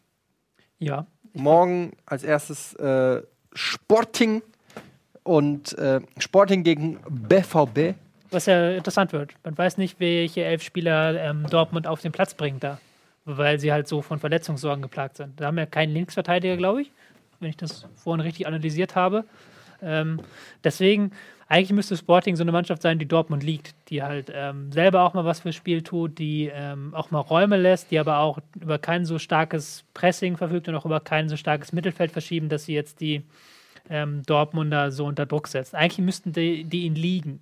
Aber ähm, ich weiß nicht, was von der Elf da, ehrlich gesagt, tut. Also ich kann ja mal zeigen, was Kicker sagt. Kicker sagt Piszek, Ginter, Batra, Paslak in der Ja, Viererkette. Linksverteidiger, das hat er, glaube ich, auch schon seit der Jugend. Dann Weigel, Pulisic. Kagawa, Götze, Dembele und Aubameyang. Mhm. Wäre das was, womit du äh, leben könntest? Ja, kann ich leben. Es ist halt die Linksverteidigerposition, die da offen ist. Passlag Ja. dann und dann auch äh, Batra ist wieder fit. Das Ja. scheint, das ist ganz gut. Das, der könnte dann noch ein bisschen was bringen. Ähm, ja, Aber dann stellt sich die fast von alleine auf die Mannschaft. Ja. Ne? das stimmt. Also sie bräuchten eigentlich jetzt drei Punkte, nicht? Also so, oder zumindest einen jetzt in Sporting, ähm, um dann noch, dann können sie natürlich In Lissabon, in Sporting. in Sporting, in Lissabon gegen Sporting, Ja. bräuchten sie einen, einen Punkt und dann drei, drei zu Hause. Also eigentlich, sie haben jetzt vier Punkte, ein gutes Torverhältnis, aber man möchte es auch nicht darauf ankommen lassen, nachher auf das Spiel gegen Real Madrid. Das wäre, glaube ich, nicht so das Wahre. Gleiches gilt für Leverkusen, die auf jeden Fall auch noch punkten sollten. Gerade mal zwei, zwei Punkte. Müssen. Also sie, Ja, müssen, äh, wenn sie überhaupt noch eine Chance haben wollen. Ähm, spielen gegen ähm, Tottenham. Ja, Ja, Tottenham, starke Mannschaft. Super in die Saison gestartet. Da haben auch unter dem neuen Trainer ein großartiges Pressing. Das ist ja immer mein Lieblingsding zum Hervorheben. Und die ähm, haben ja auch schon Manchester City die Grenzen gezeigt.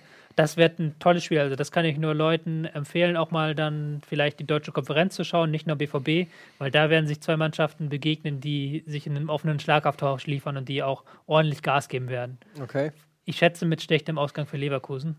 Aber es wird ein tolles Spiel, hoffe ich. Also ich der hoffe nicht, dass jetzt plötzlich Tottenham sagt, wir ziehen uns zurück oder Leverkusen. Aber das ist eigentlich nicht das, was beide Trainer machen an Fußball, als beide Trainer für den Fußball lieben.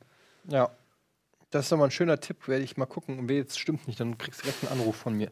Ähm, dann am Mittwoch die beiden äh, Mittwochspartien Gladbach in ähm, Glasgow und die Bayern zu Hause gegen PSW Eindhoven.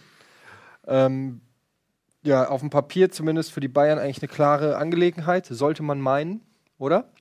Ja, ähm, wenn sie das nicht gewinnen, dann können wir echt von der Krise reden. Wobei PSW ist nicht schlecht, äh, haben in den letzten Jahren mit einer jungen Mannschaft neu aufgebaut, haben wieder ein bisschen Spielkultur reinbekommen in ihre Mannschaft, was jahrelang gefehlt hat.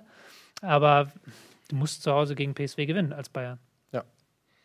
Zumal man schon ähm, verloren hat gegen Atleti. Ja, und P das ist ja immer der, ein bisschen der Vorteil in der Champions League. Weil in der Liga triffst du auf Teams, die defensiv stark sind, die natürlich auch jede Woche defensiv spielen. In der Champions League triffst du also auf Teams, die es aus der eigenen Liga gewohnt sind, das Spiel zu machen. Und die dann Ja. vielleicht auch mal Räume anbieten. Und dann haben wir noch Glasgow gegen äh, Gladbach. Und ähm, ja, gut, Gladbach eigentlich fast schon raus. Oder können die können theoretisch noch, oder? Ja, aber es ist natürlich gegen City und gegen Barca. Aber Ja. sie, jetzt geht es um den dritten Platz. Jetzt geht es ja um darum, an die Europa League zu kommen. Und jetzt ist mal vielleicht die Zeit, dass man diesen Auswärtsfluch so ein bisschen bricht, der ja unter Schubert so massiv ist. Ähm, Celtic aber eigentlich eine äh, sehr gute Mannschaft auch. Ähm, die darfst du nicht unterschätzen. Die haben ja gegen äh, City 3-3 gespielt Mhm. und haben dabei auch ähm, über eine schöne Defensivtaktik verfügt. Also haben auch ähm, haben natürlich typisch äh, schottisch auch Flügelspiel viel gehabt, aber das ist auch was, womit du vielleicht so ein bisschen die ähm, Gladbacher ärgern kannst. Ja, sind auch noch ungeschlagen in der Liga. Ähm, Hm. Gut, also das sind die äh, Partien Dienstag und Mittwoch. Kann man sich schon mal drauf freuen. Und dann kommen wir jetzt zum Abschluss noch zum Tipp Das für den nächsten Spieltag. Das Oh haben Gott, wir auch schon lange nicht mehr gemacht. Ne? Kommen wir Nee. sonst nicht dazu, wenn wir so, so viele Leute sind. Ähm, willst du anfangen oder soll ich? HSV gegen Frankfurt. 2-0 für HSV. Das ist völliger Quatsch. Ähm, ich sage 1 zu 2 für die Eintracht. Leverkusen gegen Hoffenheim. 0-1. Leverkusen, Hoffenheim. Doch, ich tippe auf Hoffenheim. Echt? 0-1. Ähm, ich sag 2-1 für Leverkusen. Hertha gegen Köln. Kann ich mir auch vorstellen, dass das so 0-0 wird. Einfach mal.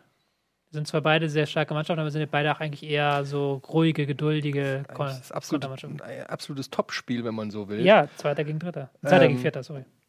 Schwer zu tippen. Normalerweise könnte man auf Unentschieden tippen, aber ich sag, ähm, ich bin mal mutig und sag ähm, 2-1 für Köln, also 1-2.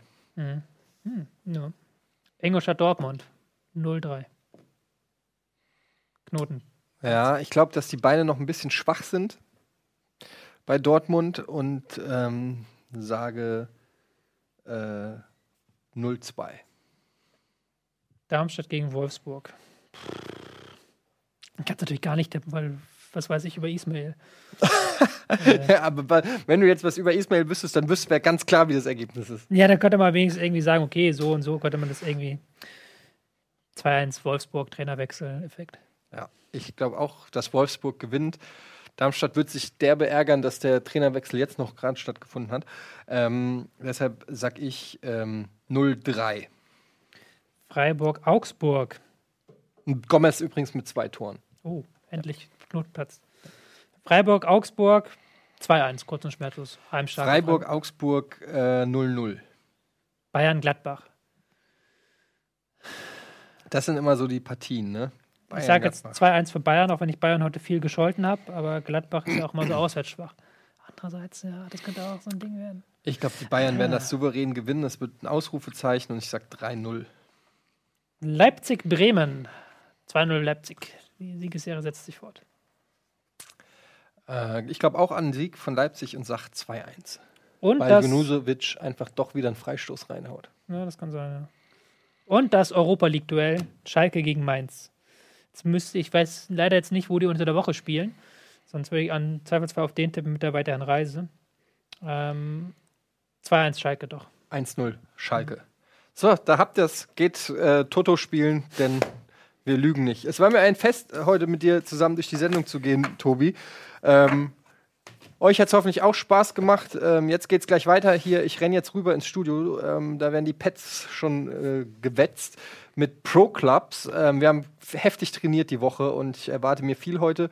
Äh, wir wollen ja eigentlich auch von dir dann demnächst auch Analysen haben, ne? Das stimmt. Heute noch nicht. Weil wir hauen uns die Köpfe ein und wir brauchen dich als objektives äh, Maß aller Dinge. Der heute noch nicht, haben wir gesagt. Ähm, ich muss noch ein bisschen mehr sehen von euch. Okay. Ich muss noch ein bisschen mehr Analysematerial haben. Ich bin Aber sehr gespannt, was du sagst. Ich werde euch auch noch mal besuchen, die, Das, ist, die das, Tage. das wäre schön. Jetzt geht's weiter. Pro Clubs, wie gesagt, äh, bei Ranked. Und äh, das war's mit Bundesliga. Danke fürs Einschalten und Zuhören. Äh, wir sind raus. Tschüss. Aus, aus, aus! Das Spiel ist ist